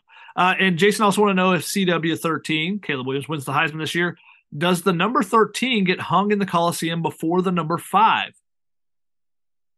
Yes the so I didn't. I, I think there might have been another question about this, but um, does the I don't know the answer to this because I wasn't around for Matt Leinart, Reggie Bush, but does the 13 go up next season while he's still playing? Does it end up on the the peristyle end with the giant jersey number? Uh, I, I, like it, I feel so. like it, I feel I feel like it gets taken out of rotation once he's done, right? Well, it gets taken out rotation, but I, am just referring to the number being on the peristyle end. You know, the giant jerseys that they have over there. Do they go ahead and put it up, or do they wait till he's actually finished with his career? I don't know the answer to that because obviously this happened with Matt Leinart, where he won and then he came back, and then Reggie won the next year. So that's for Ryan Abraham. That's true. Uh, so that's a question that I have. We'll see. We'll see what happened was that, but the answer is that, barring some significant three, four, five interception game on Friday, Caleb Williams is your Heisman Trophy winner right now. We, we, it's his to lose, and it would take a disastrous performance. If he is just mediocre, he is probably still going to win the Heisman Trophy. Um, in, in part because there's been no gigantic standout this season otherwise. You know, sometimes there's two guys are really, really racing, and CJ Stroud's kind of been that guy all season as a front runner. And then CJ Stroud did not play well against uh, against Michigan last week, and didn't play well the week before, and kind of has gone, you know, has, has, slipped a lot after he had been a heavy favorite earlier in the year. And the same thing with Bryce Young was some of the things as his potential of repeating. So we'll see what Caleb Williams can do on Friday, and if he can lock it up. And uh, I would not be surprised if he has a couple more Heisman moments like he did uh, last week. Jumping into some more of these questions, Samuel, I know: Do you think Taleni um, Tyrone Taleni comes back for another year. Apparently, Gerard on the Cilantro Boys pod predicted that he would be, he would, but I think he's already 26 and he has a really good year, so I don't really see him coming back. Am I wrong? So, Chris, I'm assuming that you mentioned this on your take on this on the the two star composite. So I'm gonna give you my take on this.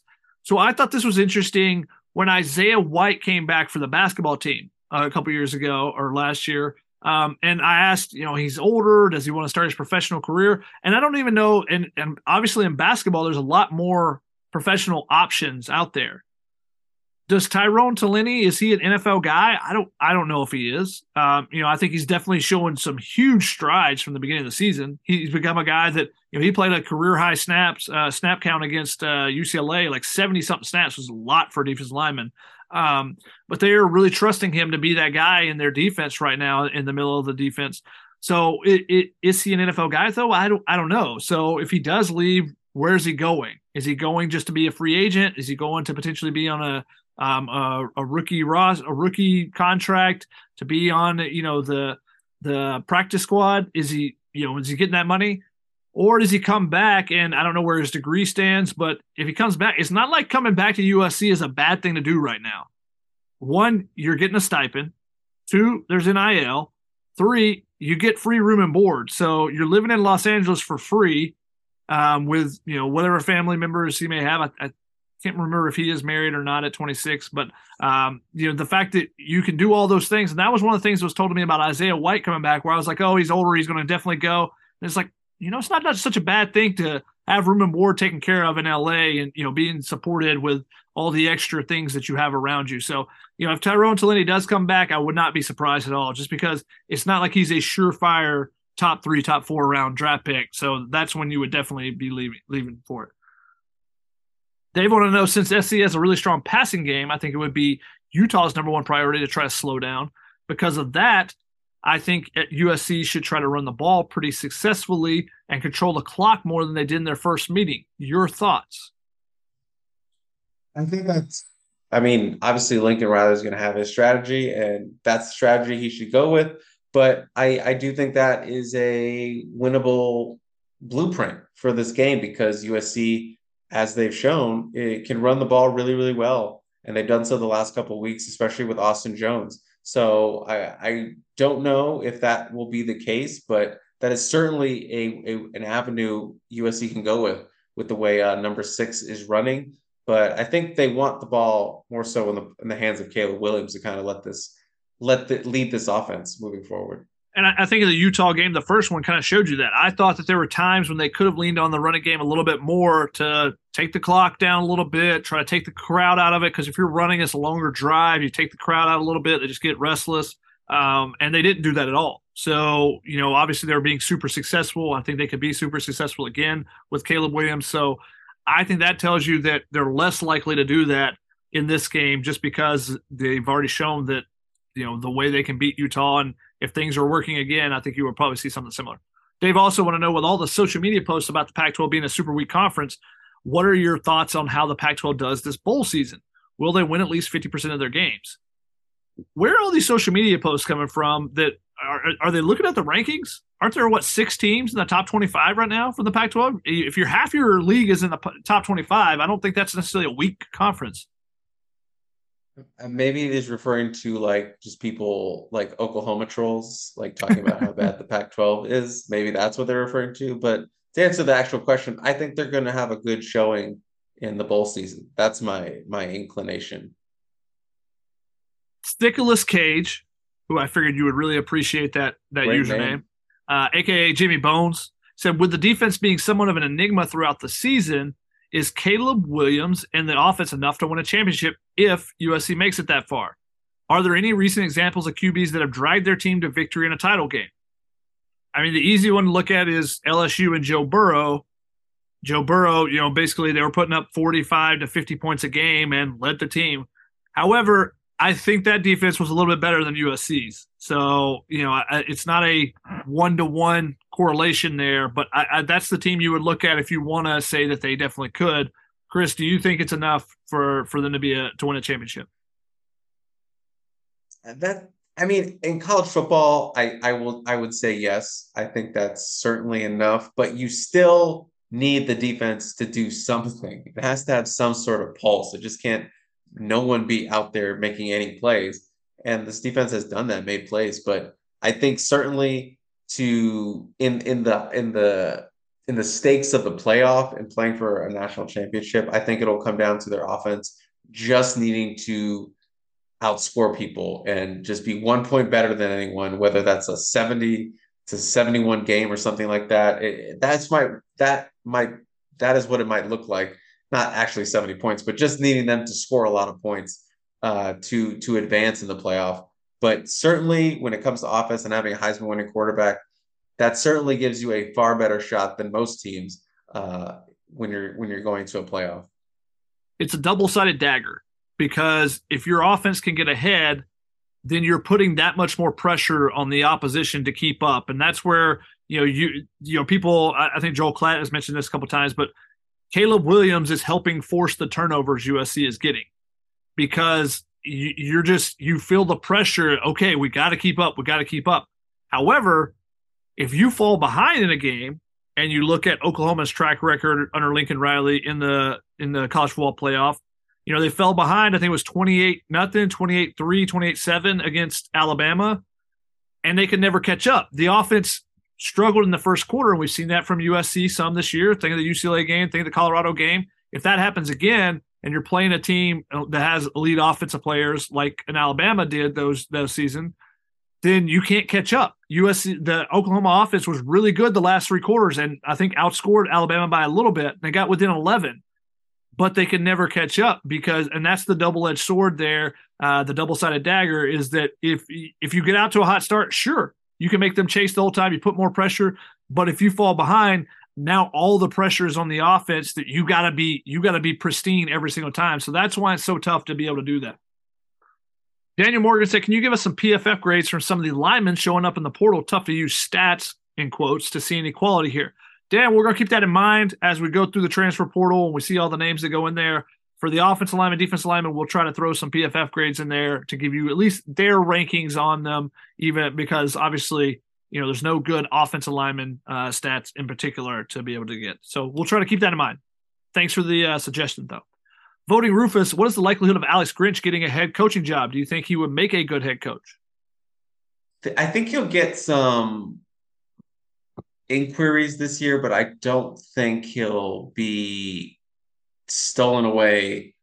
The Grinch will be grinched away from Lincoln Riley in terms of a head coaching job. I think he'll get some some inquiries some people uh, kicking the kicking the tires a bit, but I don't think this is the year where he he makes the jump to a head coach you know, I, I, think he'll he, he might get those. He might go through the interview process with some people, but the places where he might get a job would probably be your group of five, you know, the head coaching job.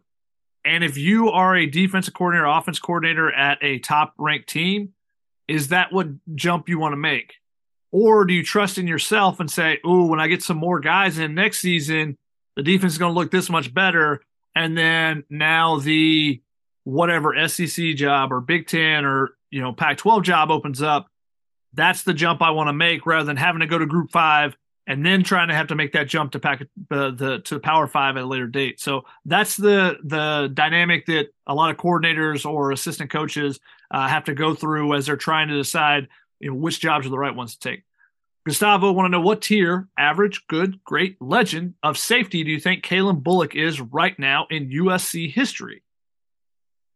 I would say his freshman year he was good, which is you know something that that's important when you know thinking of the context that he was a freaking true freshman starting. He was good, and right now this year we're seeing him good go from good to the great. Uh, I think he's been uh, more so in the back half of the season been trending towards that great side. So he he is on a really good trajectory right now. So this is looking at him as kind of in his career. That's what Gustavo's asking because he follows up with where do you think he'll end up when he goes pro?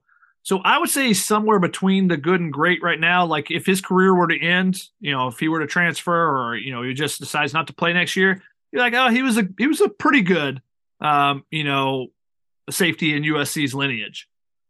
But next year, you know, he's got all a freshman All American. Now he's at least Pro Football Focus All American this year. We'll see if he gets any more awards. He probably will. He might actually make the All Pac-12 team, Chris. Can you imagine that? I mean, just an incredible comeback story for a guy who couldn't even get an honorable mention uh, selection. Just one of the greatest stories in sports right now that no one's talking about. um, but then, you know, if he repeats what he did this season, has another good season next year, now you're getting up into great and potentially, depending on how good next season is, it's hard to get in legend status as a USC safety when you think about some of the names that have come out of USC from Mark Carrier to Ronnie Lott to Troy Polamalu, all the guys in that group. So going to be difficult to be, you know, legendary status. You know, it's tough to be there, but we'll see. We'll see what he can do. Chris McGinty, if the Pac 12 has 544 total national championships, but USC and UCLA have over 230 combined, Will the Big Ten be the conference of champions when these are added to their 299 titles? Chris, who gets the conference of champions title? The the conference of champions is wherever Bill Walton is, so that would be the Pac-12. so that that is my answer, and I'm sticking to it. Bill Walton did say on the basketball um, uh, broadcast tonight that you know Tom Izzo tried to come up and say, "Hey, we're you know we're uh, fraternity brothers now," because USC and UCLA are going to go. And he said, no, there's no truck stops in the Conference of Champions. So I don't, I don't think Bill Walton's going to agree. He is not. It sounds like Joey Freshwater opinion on whether any of the top four should be penalized in standings, win or lose this weekend. I think they should only be penalized in terms of losses if they get like blown out. That that's my opinion.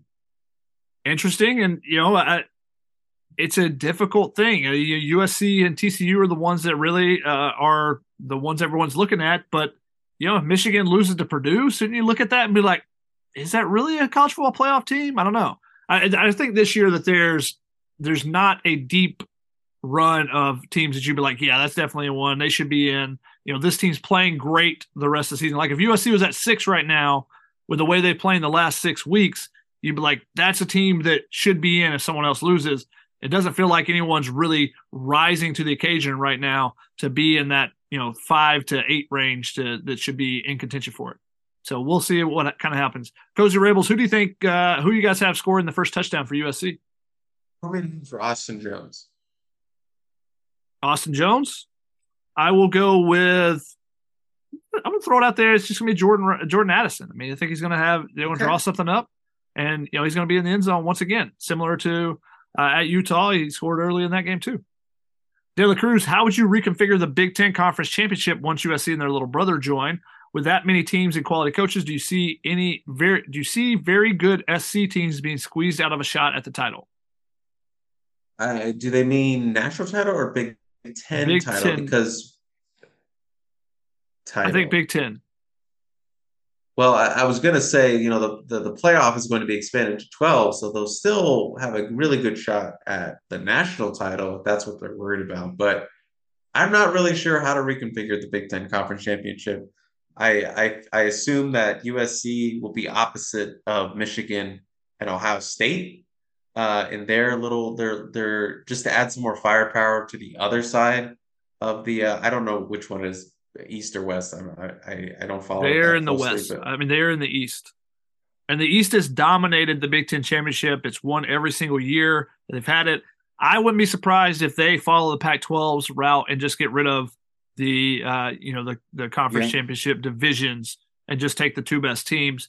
But then when it comes down to it, then you got suddenly all of it, all of a sudden you got all those tiebreakers because everybody's not going to play everybody, and it's going to be all hectic at the end of the season. And Chris is going to be very frazzled trying to put together the story on what all the tiebreakers are. T. Griff want to know who are your biggest surprises on how well they played or developed for both returning players and transfers. I would say for me, Tyrone Taleni, mm-hmm. because Tyrone Taleni really did not He's only played have, football a couple years. Yeah, he he's barely played football, and he I think his like career stats were like two sacks in like three years at Kansas State or something like that. He just was a giant enigma, and I I recall after his first uh, interview session with the media, I remember a a media member saying that he'll never play here, and lo and behold, seven and a half tackles for loss. I believe that is second on the team. Uh, I mean, obviously, no one's catching Tuli Tuipulotu, but seven and a half tackles for a loss. That's a really good season, and he is playing really, really well, and he is a critical part of this uh, defense. I think the guy that stands out to me is the guy that stood out at the very beginning of the season, Ceyair Wright. I mean, from where he is right now versus where he was last year, even though you know USC went with Jacobe Covington against Notre Dame and their bigger receivers instead of the you know they don't really have the quick uh, twitch receivers that some of the other teams do, so they went with a bigger body as they have been doing in the red zone much of the season. I think he's a guy that's, that stood out. He's been pretty much a lockdown guy over there. He has given up a couple of big plays, but besides that, he's been very steady for them at the cornerback spot. Conquest Six on the P had a similar question, so we'll see if you can come up with a different answer here. Pick a player on offense and defense that's been the most pleasant surprise this year. Another guy that I would mention on the offensive side is Mason Murphy. You know the development from that first game when he goes in and gets or first or second game when he goes in and gets a penalty right away and you know gets beat in one of the first three or four plays to where they've trusted him to start in multiple positions like three games in a row. So uh, I, I, think his development is really big and big for the offensive line going forward. I'm just going to say off, also on the offensive side of the ball Tahj Washington Tahj Washington was somebody who did not seem to be getting a lot of run in spring and fall camp. And then lo and behold, he's the second leading receiver on this team when we look at it. And he's had some really good touchdown grabs and he's been a playmaker for this offense. You know, I know a lot of people were frustrated last year when the offense was trying to make him a 50 50 ball guy in the air, and that does not work with his skill set, but they're using his skill set perfectly for this offense. And he's been a playmaker and he's playing really, really well after some inconsistency last year, you know, with some drops mm-hmm. and, and and stuff like that. And he's been, you know, he's certainly taken his game to another level. And I know he's really excited about what how, how he's been playing this year. Yeah, that's been a fun one to watch, especially because if you looked at it coming into the season, you'd be like, he's a similar type of receiver and not as explosive as Jordan Addison and maybe Mario Williams. Maybe he's a little bit less explosive than those two guys. So you question, all right, are they going to run anything for him when those two guys are on the field? But he's made his own mark doing, you know, playing a little bit different position, being that fourth receiver, the second slot receiver. And he does a really good job of getting open when stuff breaks down. I mean, he's made some really nice catches. That one that he had against Notre Dame where he went up over a defender and caught a ball that's that 50-50 ball that you know he was not catching at all last season. And one of the things was he had no confidence last season. That was where the drops came from. So i think he's playing with a ton of confidence. So it, has been fun to watch him explode. And you know i know a lot of people have bagged on Brenden Rice but he's struggled with his confidence. And if everyone was hyping him up maybe he's making a couple more plays. Wide receivers and confidence go hand in hand uh, with the, their performance. So uh, i think Brenden Rice is a guy that could have a big breakout at some point still too from a, our flow want to know from a defensive perspective anything we need to be aware of about USC playing on turf in a dome any advantage. Now I saw that Vegas they could potentially have dome or turf. I, I mean uh, excuse me grass or turf uh, depending on it. Do you know what the playing surface is and if that's even possible at uh, at, at Las Vegas's Allegiant Stadium? I I have no I mean this is my first time going to Allegiant Stadium, and I've heard people say that they can change it out, as you mentioned. So I'm not really sure what that's going to look like. So I, I'm in the dark on that. Yeah, I think it would depend on the weather as to what they decide to do there. Um, if they're turf, the the biggest thing is changing directions. How does it, you know, how does it kind of hold those type of things? So how does that play for Eric Gentry would be my question for USC's defense. So again, we'll see uh, what the playing surface is. Chris and I will be tweeting out all that stuff before the game when we get there. Jay from Thessalonica, one of my uh, one of my favorites on Twitter, ranked the Pac-12 football hoops, football and hoops combos. I'm not going to rank every one of them. I didn't write this down beforehand to, to be able to do that, but I'll tell you that Cal is at the bottom because their football team is ter- terrible, their basketball team is terrible, and no one else really has that duplicity that they have. If we're just talking about this year's teams, I think Oregon is near the top. They're always, you know, good in basketball, good in football.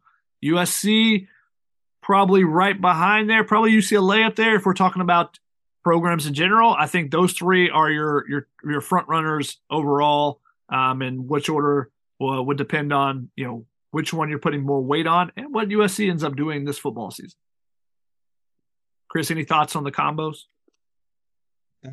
I, no. I can't follow. I can't follow up with the world's greatest USC basketball beat writer. So, uh, Beth, Beth want to know. I hate to voice this, she says, because bad juju, but haven't seen it addressed. Where's USC projected to play if they do not win the Pac-12 championship? Still getting a New Year's Six bowl. I think that's pretty much uh, been solidified with their season. I believe you know Cotton Bowl is is a possible destination. One of those uh, bigger at large bowls, but I would say the Cotton Bowl it would be the big one, assuming that you know they don't follow the Rose Bowl. Over QBU want to know over under ten transfers from the porthole this year. Going out, I assuming that like 10, 10 no, 10 players. I, from... I, th- I, thought he meant ten transfers coming in, but mm, well, you read it. You read a different way. So you answer yours, I'll answer mine. Damn it! Uh, ten transfers, so ten USC players leaving the program. I would say less than 10. I would say less than 10. I think you're going to see some some transfers out of that defensive back room and some of maybe those uh, deeper reserve offensive linemen. I think those are where your two two your most transfers will come out this season. Yeah, I think you'd probably go over on it. I think it would be around 10, but maybe a couple over. Um, I think you're going to get with the way they're recruiting on the freshmen, uh, the incoming freshmen, the high schoolers makes it hard, but I think they'll still get 10 um, on the from the transfer portal this season. I think you're going to look at the offensive line. You're going to look for another playmaker. You're going to look for defensive help in multiple positions. So I think they end up with over 10. I don't know, Chris. What, how about you? I would have gone under 10. I would have gone like around eight or seven. Hmm. All right, we'll see. I know what... I, I picked I picked over five on the podcast, the composite, but I would say under 10. So between five and less than 10. It'll be interesting to see just how USC tries to rearrange this roster uh, and how it changes from year to year because obviously you're going to have some players leave. You're going to have some players NFL draft, some players in the transfer portal. So we'll see how many spots are available to be able to do that. South Coast Trojan, does USC finish top eight in recruiting without portal players included? Just the 23 cycle recruits? If yes, why do you believe so? So that's five spots from where they are now if they win, you know, go in the playoff, I'm going to say yes. All right. Because you're going to get, I'm assuming, you know, based off that win, I'm assuming you're going to get, you know, a guy like Roderick. I think you'll you'll play for some other guys. You know, Matayo is still on the board. Duce Robinson, you still have a chance to to make up with him and get him on. So there's there's two five stars out there you're fishing for. Another top 50 guy in Rodrick Pleasant there there's some some big boosters for that for that, and then the possibility of you know taking someone from someone else's class, flipping some guys uh, in December, and especially with the season they just had. So I would say yes. It'll be again. I think it depends on who all goes in the portal as well as to you know how hard they're trying to get some of those. New fan fifty eight. Uh, similar question: How many, if any, of the current recruits get processed? I'm sure that some might be placeholders until bigger fish get on board. Do you think there's a yeah, there's many? I, I'm just saying I I'm I could see them processing a couple, but I think for the most part across the board they they like the guys that they have. And there's some guys that they do need, you know, even if they are, you know, three star guys that they need in there in the wings to develop. All right, Chris, you made it through the football questions to be able to get to the fun questions. This is why I have to put the fun question at the end because Chris will just leave otherwise. You know, if he's if he gets the fun questions done, he would have pieced out on me. So we got some some Vegas questions specifically since it's the Pac-12 championship. Several of these are Vegas related. TJW for SC want to oh, know: Do you hit or stay on 16? Hit or double on 11 against the Ace? Chris, do you even know what any of this means? Because Chris wanted some help with gambling going to Vegas. How much blackjack have you played?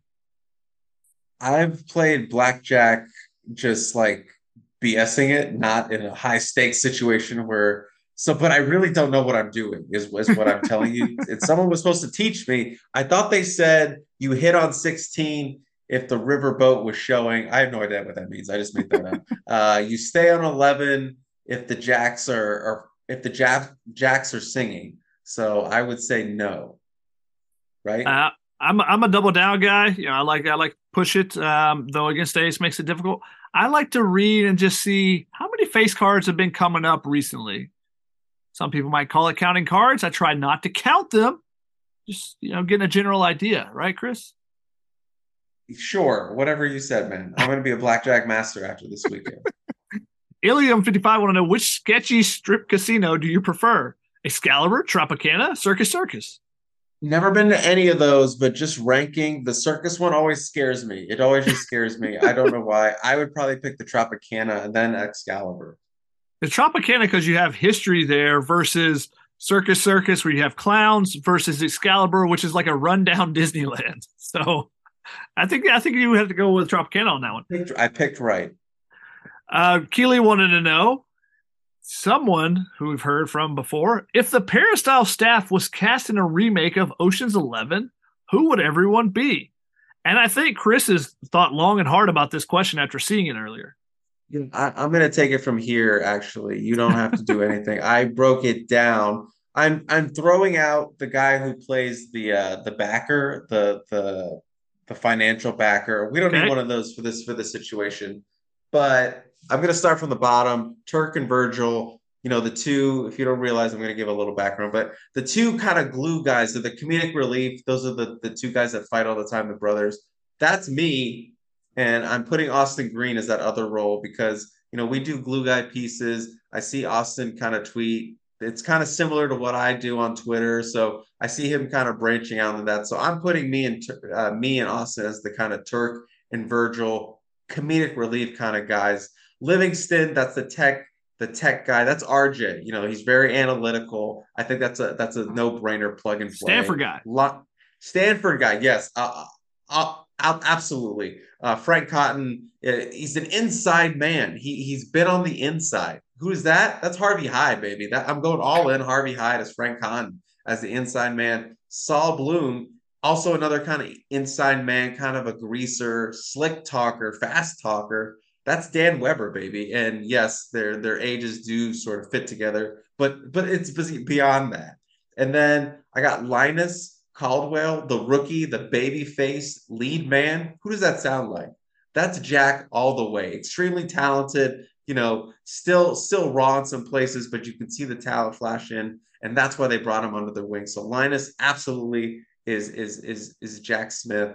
And then Basher, the explosives can be a little loud. That's absolutely shotgun. No, no, no doubt about it. You know, Basher's the kind of guy who's getting in a shouting match with uh, Todd Orlando after a game. That's absolutely uh, shotgun to a T, and I've seen him do that. Uh, the amazing Yen, that one's easy for me. That's Ahmed uh, Ahmad because, uh, like the amazing Yen, uh, very mysterious. He's the one you don't know the most about. And we had no idea about Ahmad when he first started here. He was the tweet turn, and that was it. He was just this mysterious figure. We didn't know who he was, and that's the uh, that's the role I'm going with him. Danny Ocean is obviously Ryan, you know, kind of the leader, uh, charismatic. Uh, everyone wants a, a piece of uh, Danny Ocean, so Ryan ha- absolutely has to be Danny Ocean. And then Keely, I know she doesn't work for us anymore, but she'll always be a part of the Peristyle staff. She's rusty. Uh, she is definitely a lead, a lead uh, heister in this situation. Uh, one of the brains of the operation. Uh, without Keely, everything will just fall apart. And I'm sure USC is finding that out too, with all that she does and all that she did at USFootball.com. Also, they're both blonde, so that also fits uh, perfectly right there. So that is my my Ocean's Eleven breakdown. I've got one complaint here, and uh, Rusty is always eating, and Keely can't eat anything because of her stomach issues. So, uh, yeah, I mean they're not all perfect fits, but outside of the eating part, I think I think Rusty is a heavy hitter, and Keely is a heavy hitter too. So that that that fits for me. That's all, all right. Well, since we're talking about Ocean's Eleven and stealing money from casinos, Joey Freshwater, if you had to rob one casino, which would it be? Uh, if I had the flamingo, I'm gonna rob the flamingo. Is there a reason why? Because everyone's gonna pick the Caesars or MGM or all, all the other all the other ones. The flamingo, no one's really paying attention to the flamingo. I'm going with the Cosmo because the Cosmo is That's just dope. Choice. That's a, it's just dope. You know, it's uh, you know, it's a great vibe every time I'm in there. Everyone's well dressed, so you, you know, at least you're robbing something while you're looking looking fly. That was my so second one. Okay, so we're going to Cosmopolitan after we rob the the flamingo. I mean, we yeah, would never. That's, ne- that's, we would never. Uh, Tracy, want to know Vegas performer based question: Which player from USC's team is most like Elvis? That's got to be Caleb Williams, right? Uh, and taking it back so. to the golden era, which position group is most like the Rat Pack? I think it's uh, the wide receivers. There's so many personalities in that room. That was exactly my choice. A lot of smooth talkers. You know, they're smooth on the field, like the Rat Pack, and they're diverse. You know, it's a unique group. They have a lot of different qualities um, that make them really good. But blend them together and look what you've got. So I, I, I thought I'm right with you on that one, Chris. Jay Money wants to know who gets to the high, gets to be the high roller at the blackjack table, and who are the card counters. We would. I think would Ryan never... is the hard roller. I'm bad at math, so not me as a card counter. I'll tell you that right now. Well, none of us would ever do that, Chris. We're going to Vegas and we don't want anyone that's listening to this to then be looking over our shoulder the entire time. So we would never. But also RJ. could be, you know, it could be uh the the character from Stanford. the hangover. It could Stanford. be um could be from uh blanking on the name. Rain Man, you know, go count Rain cards. Man. Could be anything like that. You know, he's got he's got a smart brain, so he could be doing that. So, uh, speaking of the Hangover, Del Delvin Affusia want to know which characters would the Peristyle crew be in the Hangover? Less characters here, Chris. Less characters. I think Shotgun is definitely um, the uh, Bradley Cooper's character. Yeah. Uh, get a couple drinks in him. You know, Bradley Cooper's uh, a married man, uh, but once you get a couple drinks in him, that that personality from the from the back in the day comes out. I think that's shotgun. I could easily be Doug. I could be the guy who falls asleep on the roof. It depends on what my mood is, but I could also be Alan if enough alcohol is in my system. Absolutely, I could be. I could be on one uh, for sure. So I, I think those are my answers. I, I think Ryan is also the most likely to pull his own tooth out. So also also true. Also true. Uh, Mike Fisher want to know: Have you watched National Lampoon's Vegas Vacation to prepare? Ryan, there, Chris. I have not. I have not, unfortunately. I don't think, I, I've, don't think I've ever seen a national national national lampoon. I think that I I don't think I've seen Vegas Vacation since having gone to Vegas for the first time when I first got out to LA, which is interesting. Uh, but a great movie. Ty, I want to know if you had to do a cross country road trip with HH, how would you pass the time? Speaking of the ghost notes, um, you know, the, the character HH has been introduced recently to the readers. Chris and Chris introduced this character, this person He's who is going person, not not not fictional yeah, character. Who's, who's going by HH. And as soon as he did, I texted him and been like, "Is it this guy?" And he was like, "How did you know?" Because you know we we all knew exactly who it was uh, from the description, but he is definitely an interesting character. So, Chris, if you had to do a cross country road trip, if you want to do a 10 second wrap up of who HH is and why he has been so prevalent in your ghost notes recently, but then also, how would you pass the time on a road trip with him? It's just an older gentleman USC fan that would come to practice maybe once or twice a year uh, during the Helton era, but I've seen him a lot more the last like four weeks, more than I've, I've seen him in any given year. And he just dominates, uh, you know, as the guys come out of practice. He's talking to coaches, he's cheering on the team, he's saying things that are, you know, a lot of people say online, but he's sort of saying it to the players' faces, and specifically Brenden Rice when it comes to his drops. Uh, so it could be a little cringy, if you will. My body sometimes does this. He doesn't always know which players which, and he gets them confused, and that also makes my body go, oh, it makes me want to run away. Uh, so I just observe it all and write it all down. But I wouldn't really have to do much. I would just probably have to say one question like, uh, what's your favorite USC moment? And then he will go off for like three hours. And, and then it would just keep jumping to stuff and different stuff yeah, tangent from one thing to another, which was a great part of the last Ghost Notes. So him having a conversation and how the conversation uh, progressed, which was really interesting to see there. Uh, the he is he is a pretty good personification of the P, to be honest. Yeah, the P took offense to that. I would just let you know. But hey, when you're but faced it's with, true with, because I know it's true, but they don't want to say that it's true because he has some knowledge we have some knowledgeable P uh, members and post some really intriguing, interesting stuff. But also, we have members that are just off the wall crazy. And at times, that's what he is and doesn't know who some of the players are or hasn't been paying attention. But that's why we love the P because we let everybody in and see how it all melds together. Pancho want to know is HH in the Wolf Pack? He's not in the Wolf Pack. I will say that. I will say that right now. Uh, Jay Brax had a question as USC players as Avengers, who is which one? And we're not going to let that happen because I still haven't watched all of it, much to Chris's chagrin. So he doesn't get to answer that question. Sorry, guys. Fake P. Carroll want to know chips and dip or chips with guac? Uh, chips and dip for me, but I will eat chips and guac. Yeah, I don't like avocado, so I'm all about chips and salsa. Though I'll eat a basket by myself at a Mexican restaurant. So he will. I've seen him do it. It happens pretty much every time I go to Mexico. SC Dad wants to know Does Travis, that'd be Travis Dye, get to travel with the team to Las Vegas for the coin flip? He gets to travel for more, yes. more than the coin flip. He'll be down on the sideline. He'll be coaching guys up. He has an earpiece listening to the headsets of the coaches during a game and is, you know, taking everything in. And I'm, I haven't heard him specifically be giving input, but I would not be surprised if he's giving input as well or just coaching up the running backs on different things, knowing all the calls and stuff. He is a valuable member of the team still, even if he is not uh, contributing on the field. Um, and then we had Devin want to know should OJ lead the team out uh, of the tunnel since he lives in Vegas? Absolutely. Yeah, why That's not? a great idea. That's a great idea. uh, we're, we're probably not going to have that happen. So I don't know that anyone will lead the team out um, in a at a neutral site. And then we had two more questions. Gate call want to know if Pac-12 teams were Vegas hotels, who would they be? You know, you, you look at the top end. USC is going to be your Bellagio. You know, one of your top end ones. That's what all that really matters. You know, who's going to be the Excalibur? Who's the rundown Disneyland? What do you think, Chris? Cal? Colorado. Colorado's good because you know they could still become good. You saw what they did a, a few years back um, with Mel Tucker. The Excalibur could maybe be good. You know, one of the rundown old downtown. That's probably Cal right now. And then the last question comes from where are we at here? We have Samuel. One more fun when he said, "If you could switch places with anyone in the world for one week, who would you switch places with, Chris?"